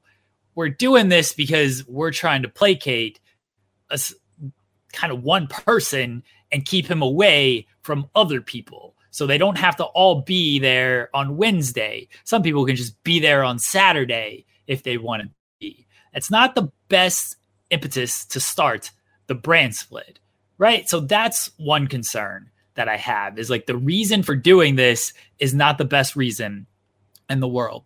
Another concern I have is just the burnout factor of everything. We joked when Tony Khan got ROH, it's like, oh, now he's booking ROH. Like, how much more can this guy add? He's doing, he's already doing AEW. He's got Fulham. He's got the Jaguars. He's adding ROH. Now he's doing another two hour two hour show and not only another two hour show another two hour television show which he has admitted is a little bit more difficult than just roh which he can just kind of a i don't have to worry about time constraints. I don't have to worry about hitting ad breaks. I don't have to worry about minute by minute ratings. It is another two hour television show where he has got to worry about that stuff. And if it's going to be a brand split now you've got to utilize even more people when it comes to this stuff. Dynamite does for the most part a good job of like rotating guys in and out, right? Like they they keep things fresh for the most part, but you know who your staples are on Dynamite. For the most part, you're going to get Jericho, you're going to get Blackpool, you're going to get Elite and everything. Now you got to do this on a second show, and so you're going to add okay, well who's going to be on this show? We got to keep this person happy over here. We got who wants opportunities of like, hey, I'm not getting an opportunity on Dynamite let me go over to Collision. I should be booked better over here. Like there's real emotions, and I think this is what a lot of people lack on this is like, hey, TEW plug and play. Yeah, sure. There's like ratings and stuff, and people have assigned ratings to everything. Go ahead. No, I was actually. This is a really important thing to mention. You're talking about what happens when wrestler X says, I don't feel like I'm being booked well here. I want to go to the other show. They're doing that right now with Ring of Honor. That was the Eddie Kingston story. That was the Athena story. I wasn't booked well on on Dynamite or on Rampage, so I'm going to Ring of Honor where I'm performing better, arguably better than I would have been on the main AEW show. There, there, there is more than likely going to be that type of storytelling and crossover, but also like if you get stuck with that behind the scenes, then the morale kind of takes so, a hit as well. Yes, and uh, you know I was kind of talking behind the scenes stuff when I was mentioning that of like, oh hey, this guy's like, I'm not getting an opportunity on Dynamite. I would like to be on on this show. The behind the scenes stuff is where where we're at. You know, kind of all of this started. Right, is behind the scenes drama. Why is this person talking to this person about this person? that they've used this storyline. They bring this to television. They got a whole all access show that says like I'm not happy with this person. I don't want to work with this person. Like that's the the basis of like all access completely when it co- comes to this stuff. So now we're gonna have oh, is the Saturday to be talking about the the wins the people on Wednesday? Not only behind the scenes, CM Punk's to go out there with a live mic and mind his p's and q's and not say look at the ratings on Wednesday's show compared to what we did last week. He's not gonna he's not gonna take some type of like shot like he's that. Gonna, like he's gonna show up at an ROH pay per view where the AW Dynamite wrestlers are in a box. He's gonna cut a promo in the ring where he says, "You know why Kenny Omega is there? Is because Kenny Omega doesn't want to work Saturdays." And then the crowd's gonna go ooh, and then they'll make bounce checks references and ECW 2005. Go watch One Night Stand. it it can get messy and it can get messy because of the reason they're doing it. They're, they're not doing it for a healthy reason of we have too much talent to showcase. We need a second show. I got no problem with them doing a brand split. I mean uh at says like we used to complain they don't showcase talent enough. Now they're going to do it more. Theoretically yes they are going to do it more. In theory that's what they're going to do. That was the theory for rampage as well and Rampage has just become a secondary show that just has matches that are rather forgettable and everything. Like you, you kind of know what's happening. In theory, yes, second show, good thing, more opportunities for talent, love it. This is all good when I think this is something uh, certain people get caught up in too much. This is all good when you can plug and play everything and you're not dealing with real human elements and real human emotions when it comes to this stuff. And that is what we now get caught up in. And that is what people forget. And that's why we leave all of these issues with this stuff. And then there's the other questions, Joel. Uh, I'm going to throw this out to you. Like, what are we doing, champions? MJF going to be on both shows? MJF doesn't work Rampage. Is he now going to work a Saturday show as well? Like, we know he doesn't like add into his schedule too much. Is he going to be on both shows? Do you have to elevate? I mean, the, look, Orange Cassidy's done a great job with the international title. Um, the TNT title has always been presented relative. It's fallen off a little bit. But Powerhouse Hobbs, I feel like, is uh, boosting that up a little bit. Hopefully, gets a nice little run with it. Do you introduce that like the women's title? Does the does do you have the you know the TBS champion Jade is just on TBS? The TNT title is that just going to be on Collision, or does the women's champion have to work both shows? Like, what are what are we doing with that. So Collision is going to be a TBS show. TNT. It's a TN, It's a TNT show. That that's the report. Yes. It's oh, okay. Show. Well then, yeah, you you you keep the TNT title on the TNT show, and you put the TBS title on the TBS show. Um, which is not something that they're doing right now, but it is something that they could absolutely work towards. If you, this is not something I want to do, but if you have your champion on Dynamite and it is the title, well, you know what's right below that right now? It's not the TNT title, it's the International Championship. Yeah. Not only in name because they just renamed it from the All Atlantic to the International. So it is it is it is international. That is your a one championship hypothetically being defended on a Saturday night show, and that becomes your, you know, pardon the the crossover, that the your universal championship when they, you know, or your world heavyweight championship when you had the brand split in WWE. Um, do I want to see that? No, I'd rather see roaming champions. Um, but if you're trying to handle a lot of egos, and that's the reason why we're dealing with these shows, uh, then yeah, I don't, I don't know, and I don't care to see again egos being satiated for the sake of television is just it's an it's an incident waiting to happen. Uh, that all said, Collision, man, th- there's a lot of potential in having this two hour show.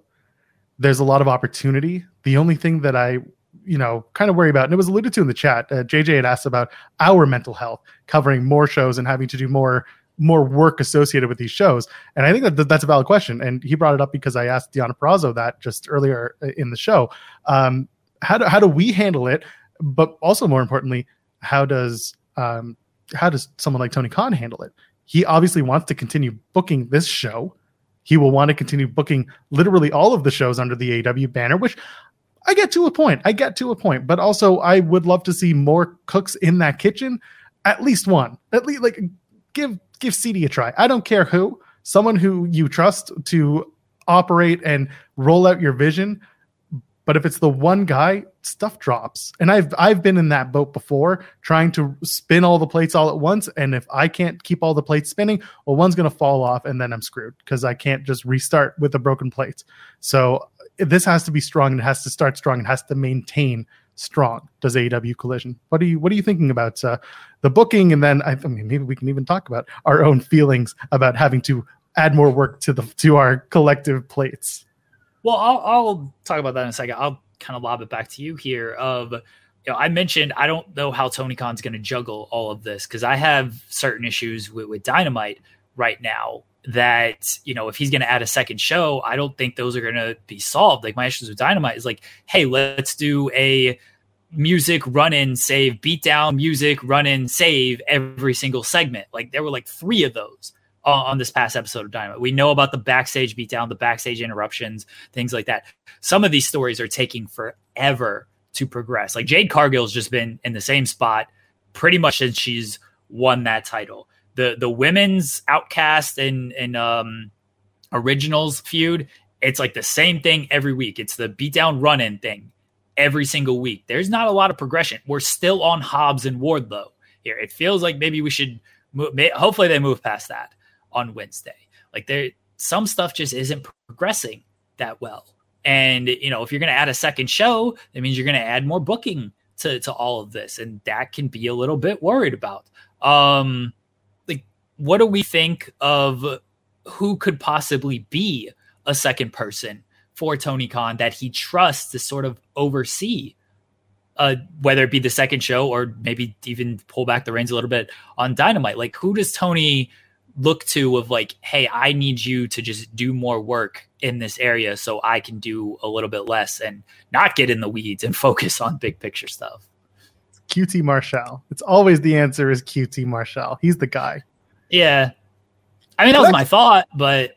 So actually, so listen, if QT is as um revered's not the word. It's a bit of trust. It's a bit like if he if he's as good as everyone says he is at doing his job uh and he's someone that tk trusts then i don't see a reason why those two couldn't work together to at least maintain the operational standard of the shows. And then you delegate beyond that.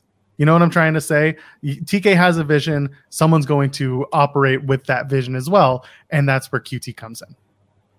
We we have for some reason a run in. He was not booked on this show, but you know, awful. oh look at this jersey he's wearing. Sean Ross Sapp is here. How you doing, Sean? Long time Torontonian. Sean Ross Sapp. Listen, here's the thing. I got two of these. You know why? Is that a dil- uh, the letter Ross. fell off of one of them. Sean Ross and they and they sent me another one, and I said, you know what? I'll take it. I'll take it. Did you get Congrats it from Fanatics? The... Yeah, probably. Yeah. it was a gift from uh, the wife. I want to congratulate you guys on the first episode. Thank you. Um, I definitely Thanks, want buddy. to. Uh, yeah, it's something. it's in the weeds, all right. It sure is. Uh, we interviewed the Knockouts champion fresh off of her it, victory. it makes me crave some night? weeds, that's for sure. Oh, we had someone in the chat mention, uh, yeah, buddy, first episode in the weeds, I'm already baked. yeah, look at my hair; it's all messed up. Anyway, uh, congrats on the first episode. I do like the background. It seems like it took you guys a very long time to make. It's a Joel Um, Pearl special. Yeah, I think it's it's a good aesthetic. We're probably going to use things like that on, on more shows, uh, but that way, that way, Kate doesn't just have blank frames up during during the programs. But uh, yeah, go Leafs! I I have watched half of one game this year. You so know who I'm- they're playing in the first round. Uh, I'll tell you what, I will be acutely aware of who they play because it is on at the same time as Raw. So uh, something tells me that I will have uh, plenty of attention on that. Can you can you name me three Toronto Maple Leaf players? Yeah, there's uh, Dubois. He is staring at a roster sheet. I'm not. uh, did I get that right? I don't think there's a Dubois on the. I the. was gonna say, is there a Dubois on the team? No, I don't think there Um, is. If you asked me about a Habs, uh, any Habs members, he probably would have gotten them. Probably Dubois for sure. Dubois is my favorite. Um, Giordano. Wow, Yeah, that's actually are true. That's really? actually true. Mark Giordano. Yes. Hell yeah! Who also I win. I win. Yeah, I said three, and you named one. Good job. Listen, yes, but what about Conor Timmins? Wow. You definitely are just getting fed something here. Conor Timmins is a, almost a deep cut for What- that what about Leafs roster. Callie Jackenrack, That's definitely not how you say that. it feels non PG, is what that feels like. Stack and Jack. It's Also Yarn not- Croc. It's Kelly Yarn. That sounds Croc. way worse. That sounds like a slur. what are we doing? We're really in the weeds now. Uh, Didn't he? T- didn't he team with Rene Dupree in the past? That's what. That's JJ's throwing out there. I knew him. I knew he played soccer, or not soccer, hockey. His old hockey playing ass. Oh man, how long till Jimmy buys the Maple Leafs? He can't afford. know. This is the one thing he can't though. afford. It is a very expensive Oh, Sean. proposition. Seems to disagree. I don't know. Come on, come on. That's You're the- right. You're right. I'm just saying. If he I got hired. by the Sens, I would. I I got hired and Jimmy got very very driven because another another prominent wrestling writer told him that Jimmy couldn't afford him. and Jimmy was like, "All right. All right." He's like, "Well, I'm not going to overspend, but you'll see one day." And um Do you think he'll make me the the GM of the Maple Leafs? I don't know. I'm about to make you like content director or some shit like that if you keep asking for raises. You got to have a different title and more responsibilities at this point. I'm eating more responsibilities. You got to order eggs and stuff.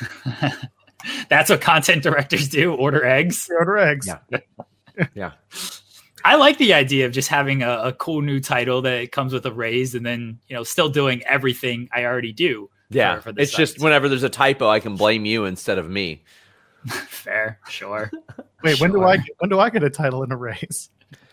Never, Joel Pearl. Never. For some reason, my I can't hear That's right. Yeah. what happened. Yeah. Okay. Yeah. I should gaslight Jimmy into giving me money. Oh boy. Thanks for joining us, Sean. Do you have anything? Are you else kicking me off? to add? I Oh. mean, we're trying to have Wow, serious wielding that content here. director power already. Look at that. I'm out of here. Bye, Sean Ross Sapp. Uh, content power right there.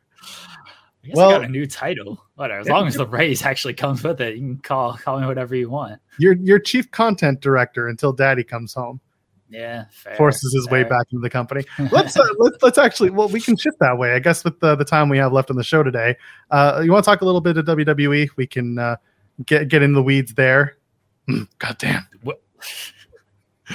I guess the, there's a couple big things when it when it comes to WWE, and I want to elaborate on this on on Wednesday, and, and we'll have a guest to, to talk about the, the Drew McIntyre stuff. I'm going to get Drew McIntyre's number one fan, Alex McCarthy, to to join us. I thought you were about to say you got Drew McIntyre to join us on Wednesday. I'd be like, I mean, I'll having a good. I'll week. shoot him a message. I'll shoot him a message and see how it goes.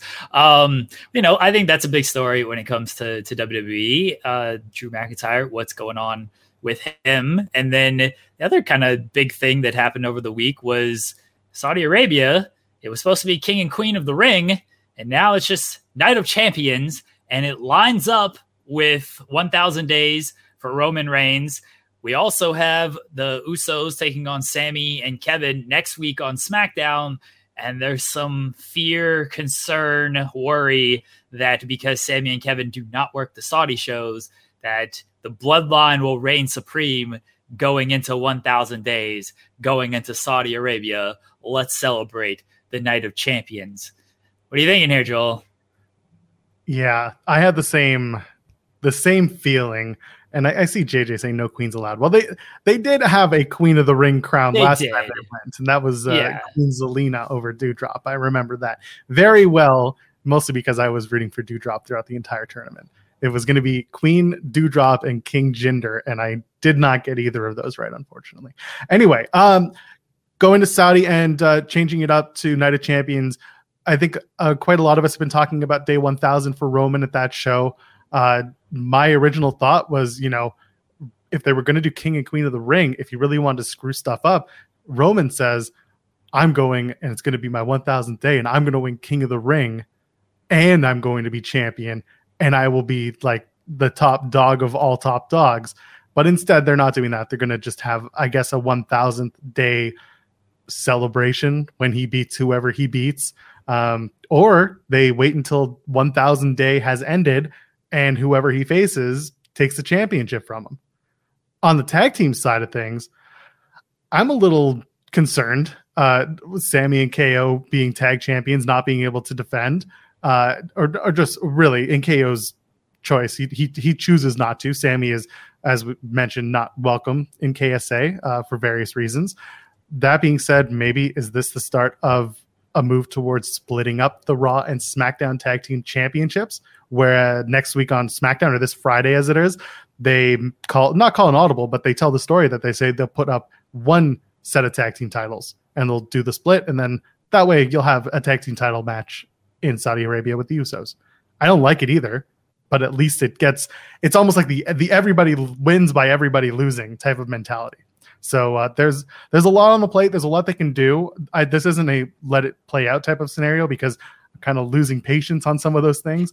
But when it comes to changing the name, getting away from King of the Ring and Queen of the Ring, I feel like maybe we'll just do that later on in the year and save that for like the the season premiere as I use air quotes for the audio listeners, uh, and maybe do it in September, October. How, how, are you feeling, Jeremy, about all this? I mean, they got another Saudi show. I think they usually run those in November. Um, they announced it too. I thought they had already announced the date on that one. Maybe, maybe I I don't recall. Um, there's so many dates. Uh, so maybe that's when they do the the king queen of the ring gimmick there. As far as like them changing it to Night of Champions, there's definitely some concern of Sami and Kevin losing those belts next week, considering how it was announced, when it was announced for, what we know is upcoming. I hope they just do not base it off of that. We're, we're going to take the titles so we can have this match at Night of Champions. You know, not every title has always been defended at Night of Champions. It doesn't mean every title needs to be defended when it when it comes to that. I don't mind the idea and by saying I don't mind it, it's almost just a compromise of like, uh, maybe it is just for the SmackDown titles. And that way, yeah, they lose one set, so you can do your tag team, you can do a title match, but Sami and Kevin still have some titles. It still undermines the overall story of Sami and Kevin winning their moment at WrestleMania. I think going back to the match this soon undermines that story as well. I would have held off on that. I would have done the six man at, at Backlash. Uh, the six man being Usos and Solo against Riddle, Sami, and Kevin, since that's where they've, they've kind of been leading with things. I would have done that at Backlash, and then I would have done the the tag team match, maybe in something like Hell in a Cell or, or some something like that. I think you could do a big blow off like stipulation for that. Like there's enough of a blood feud here. You know, it's family, it's uh blood, blood and blood. Like there there's enough of a blow off there to where it deserves a big stipulation match and to to really heighten everything. So I would have definitely preferred that. A little bit worried about uh Sami and Kevin next week when it comes to defending those titles. As far as Roman goes, he's going to hit 1,000 days. Does he lose the title on day 1,000 in Saudi Arabia? And like, if so, I know Cody's like, I don't think they got anybody ready for for that quickly. I joked about Mansoor. You get, hey, look, you want to create a moment, you want to create a big pop. Uh, you know the crowd's going to react favorably to everything. Mansoor is the guy to do it. I don't think they built anybody up enough in that time. Like if the complaint was Cody Rhodes hasn't had enough time, there really ain't enough time to to build anybody up for for this one, unless you're just going to go back to Cody. But at that point, why are you going to do that in Saudi Arabia when you had that moment at WrestleMania just so you could do the stupid Brock program? So I don't think he's losing the title at that event. I don't even know who he's facing at there's that a, event. The there's way a things are shaking out. There's a subsection of Twitter that's clamoring for Roman versus Omos. Just, I mean, they don't care about wins and losses, but sure. If you want to do Roman and Omos as a as a cool spectacle thing in Saudi, sure. Like those shows feel very inconsequential most times until you know the the Fiend Bray Wyatt, the greatest wrestler of all time, uh, and Goldberg to, took place and all of that. And you know the greatest match of all time, Goldberg and Undertaker, also took place over in Saudi as well. Maybe maybe we do Roman and Undertaker in Saudi.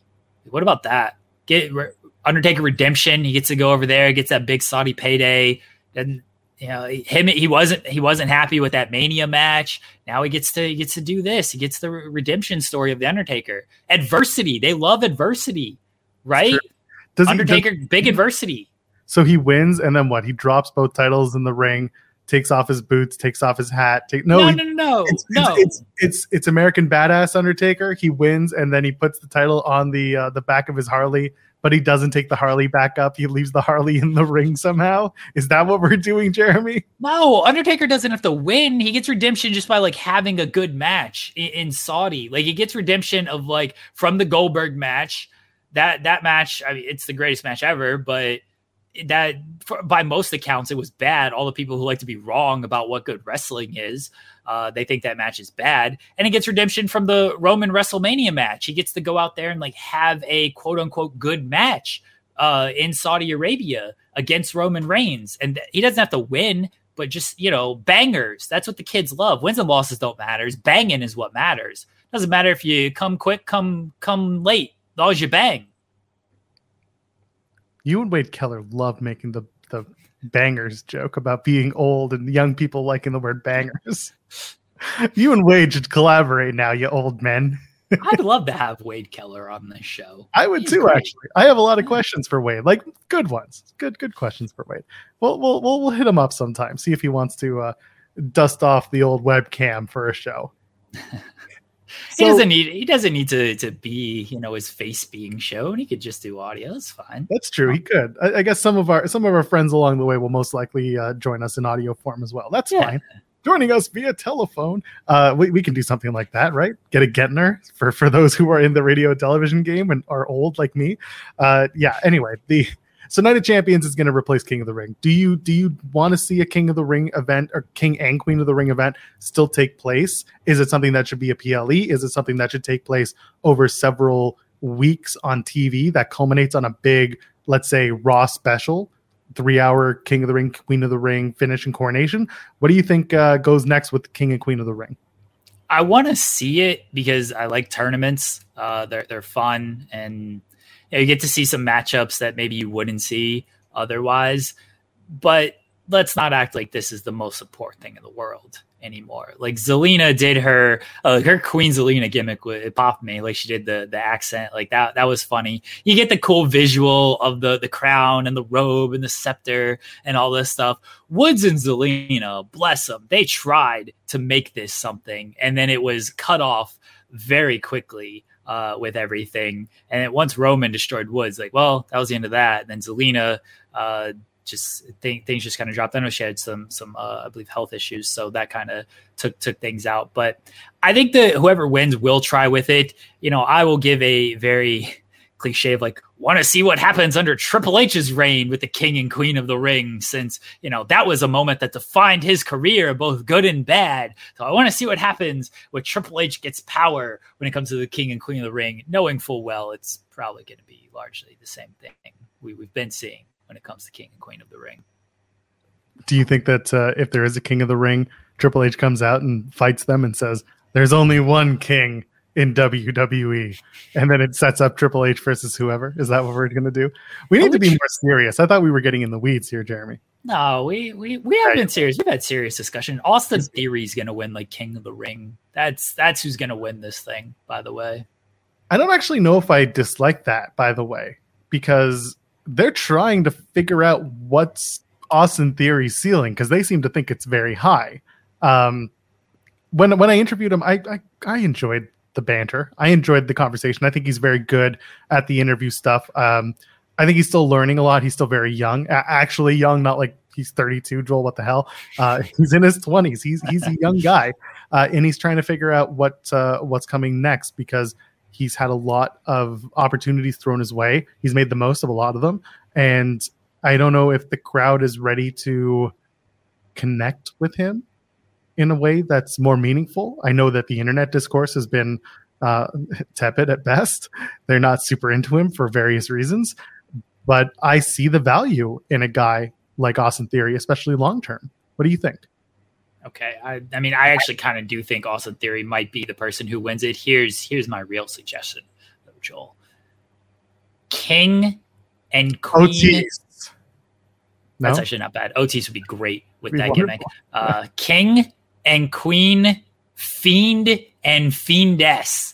That's what we need. We need the the spooky Bray and spooky Alexa with their their prom king and queen dropping like Carrie dropping the blood on everybody in the ring. We need a good blood. I know Edge did his brood bath. We we need like that to be a staple again. That's what we need around here. King and Queen, Fiend and Fiendess. That's what we need you know how happy that would make Alexa knowing that like she just had her second or her first anniversary. She just had an anniversary with her husband. And the theme of the anniversary was prom. And they were See? prom king and queen. She is like she loved she would she would be all over that. She would have so many ideas. It's kind of wild. I don't hate it knowing that she would be so invested in whatever that turns out to look like. I actually, I, I say it as throw it out there as a joke, fiend and fiendess. I actually think like Alexa Bliss as a queen, like a mean girl, because Alexa does her best work when she was kind of like mean girl, goddess Alexa Bliss. Like Alexa Bliss as like mean girl, stuck up prom queen. Like I actually think that could be really, really good. Uh, you know, she needs to do something. I don't know when she's going to be back. It'd be nice to see her her back in, in some capacity doing something. But fiend and fiendess Alexa just that's just a pop me more than anything. A real suggestion would be sort of Alexa Bliss getting back to sort of mean girl roots with everything. Tonight on Raw, there's a lot going on. We uh, are going to try and end every single episode with something that we're looking forward to on the upcoming TV show. So on, on Mondays, it's going to be Raw. On Wednesdays, it's probably going to be Dynamite because Dynamite's that night. And on Fridays, uh, it's kind of a wild card because not only is SmackDown and Rampage on, but also there's a plethora of other shows that are coming up as well. So, uh, with that in mind, Raw's on tonight. Uh, I guess Dark Elevation is also going to be on. So if you happen to have something from Dark Elevation that you're looking forward to, you could shout that out. But uh, is there something tonight that you're most looking forward to in the wrestling scope, Jeremy? I am looking forward to Seth Rollins against The Miz. And people might say this is not a serious answer. That's a lie. This is a very serious answer because uh, our pal Phil Lindsay wrote a very good column about Seth Rollins and their Seth Rollins problem. He has not been seen since he just kind of walked out on WrestleMania Raw and led the chant and then walked to the back. Big win over Logan Paul. Very interested to see what the future holds for Seth Rollins. And hopefully we get some answers tonight with that because he's facing the Miz. You'd think that's an easy win for Seth Rollins. Miz loses to everybody. I'm maybe not the match so much. Maybe it's the post match stuff and what Rollins does and where things set up for him just moving forward. But he's going to be on the show tonight. He's at least advertised, so I'm looking forward to see where they go with with Seth Rollins. Where can you go with Seth? You should dethrone Roman. That's where it should go. Well, I don't disagree with that. At the same, maybe maybe that's your Night of Champions match. That's It's actually yeah. I don't, and again, I don't hate it. Maybe you put it in a cage, give it a little heat, give it a little something extra. Maybe you got to heat up Rollins because whatever happened after Raw after Mania, like you said, whatever that was, that was one moment where it was crusty with a cigarette in his mouth, opening his mouth to be like, "What the hell was that?" It was that that was the Raw after moment, Raw after Mania moment for Seth Rollins because that made no sense. Uh, him and the Miz will have a, a solid match. Miz Miz is good, you know. Rollins is great.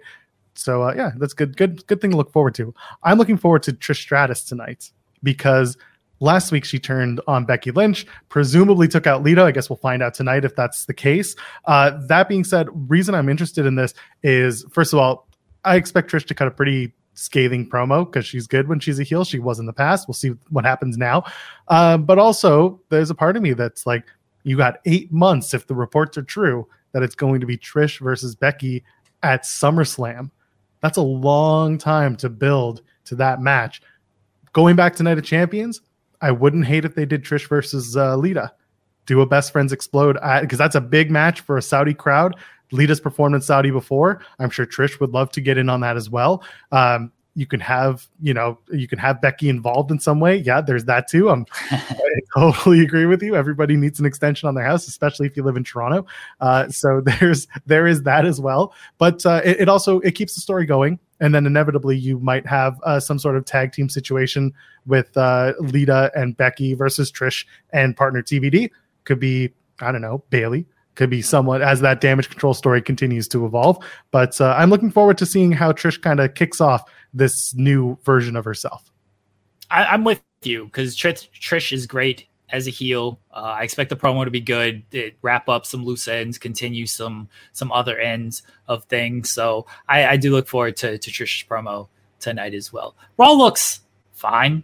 You know, it, they don't they don't announce too much. Brock is going to be there. I hope he I hope he tells Cody to kick rocks. So he calls him a loser. He's just like I ain't fighting you, dude. He's gonna say, "How uh, about you take the roads less traveled and hike off?" And then Cody's gonna come out and cut a scathing USA promo, and that'll be that. Actually, you know Yeah, what? Brock's I'm looking Brock's. Canadian. He'll hate that. He should That's good. punch him in the face.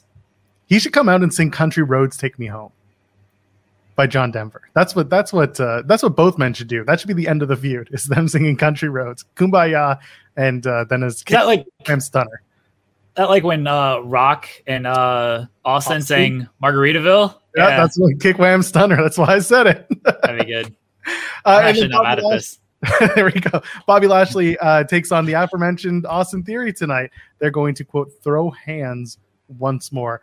Doesn't seem is it for the U.S. Championship?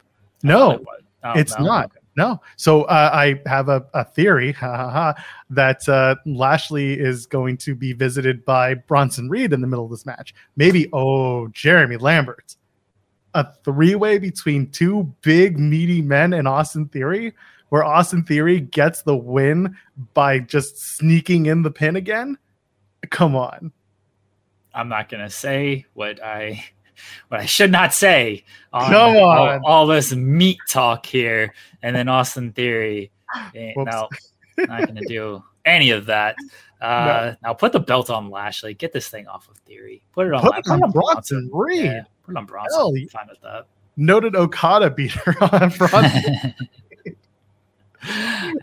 Lashley should win. Good theory. There's whatever. I I understand why they see something in him. Know, Uh, last week I guess he missed the show because the travel stuff. He beat Ray. He got the win over Cena. Beating Lashley or Bronson is fine, but if he's just gonna keep needed to like cheat to win all of this stuff, like it doesn't make me believe in him anymore when it comes to this stuff because I'm not super impressed with his promos on the whole. That's it. We did it, Jeremy. In the weeds, episode one. It's all downhill from here. Yeah, that's that's what I said earlier. It's like we kicked off with Deonna Purrazzo, and like this is a big get for our first show, new Impact Knockout champion. It's like where do we go from here? And then we end the show with Sean Ross Sapp randomly appearing. It's like, yeah, this just big so, downturn from the start to finish. Uh, I guess we're gonna have to contact Roman Reigns after all. He's gonna have to be on the show. I mean, I'll I'll shoot I'll shoot Drew a message. I'll shoot Roman a message. You know, let's go. We'll, we'll bring TK in. Have him have him talk about when they announce Collision. Let's get TK in here. There you go. Let's do, do that. that. For now, how about we plug away and get on out of here because we're on our we're at our limit, Jeremy. So go ahead, plug away. Let's get out. Uh, you can follow me on Twitter if you'd like at Jeremy Lambert 88. I actually plugged my Twitter for once in my lifetime. Um, yes, professional show, this in the weeds. Uh, and we could maybe get Scott more, maybe. maybe? Yes, please interview my dad. Yeah. Um, okay, keep it locked to Fightful Overbooked. We got a lot going on. Head over to Fightful.com, sign up to FightfulSelect.com, $5 a month, all the great news in professional wrestling. That's all. We'll be back on Wednesday, baby. There you go. I am at Joel Pearl, J O E L P E A R L. If you haven't subscribed here at Fightful Overbooked yet, go ahead and hit that subscribe button and hit that thumbs up while you're hanging out. Leave us a review over on your favorite podcast platform because your friends deserve to hear about good wrestling. And we are going to give it to you in the weeds every Monday, Wednesday, and Friday from 10 a.m. until noon Eastern here on Fightful Overbooked. Until then, ladies, gentlemen, friends beyond the binary, we'll see you in the next one. Cheers.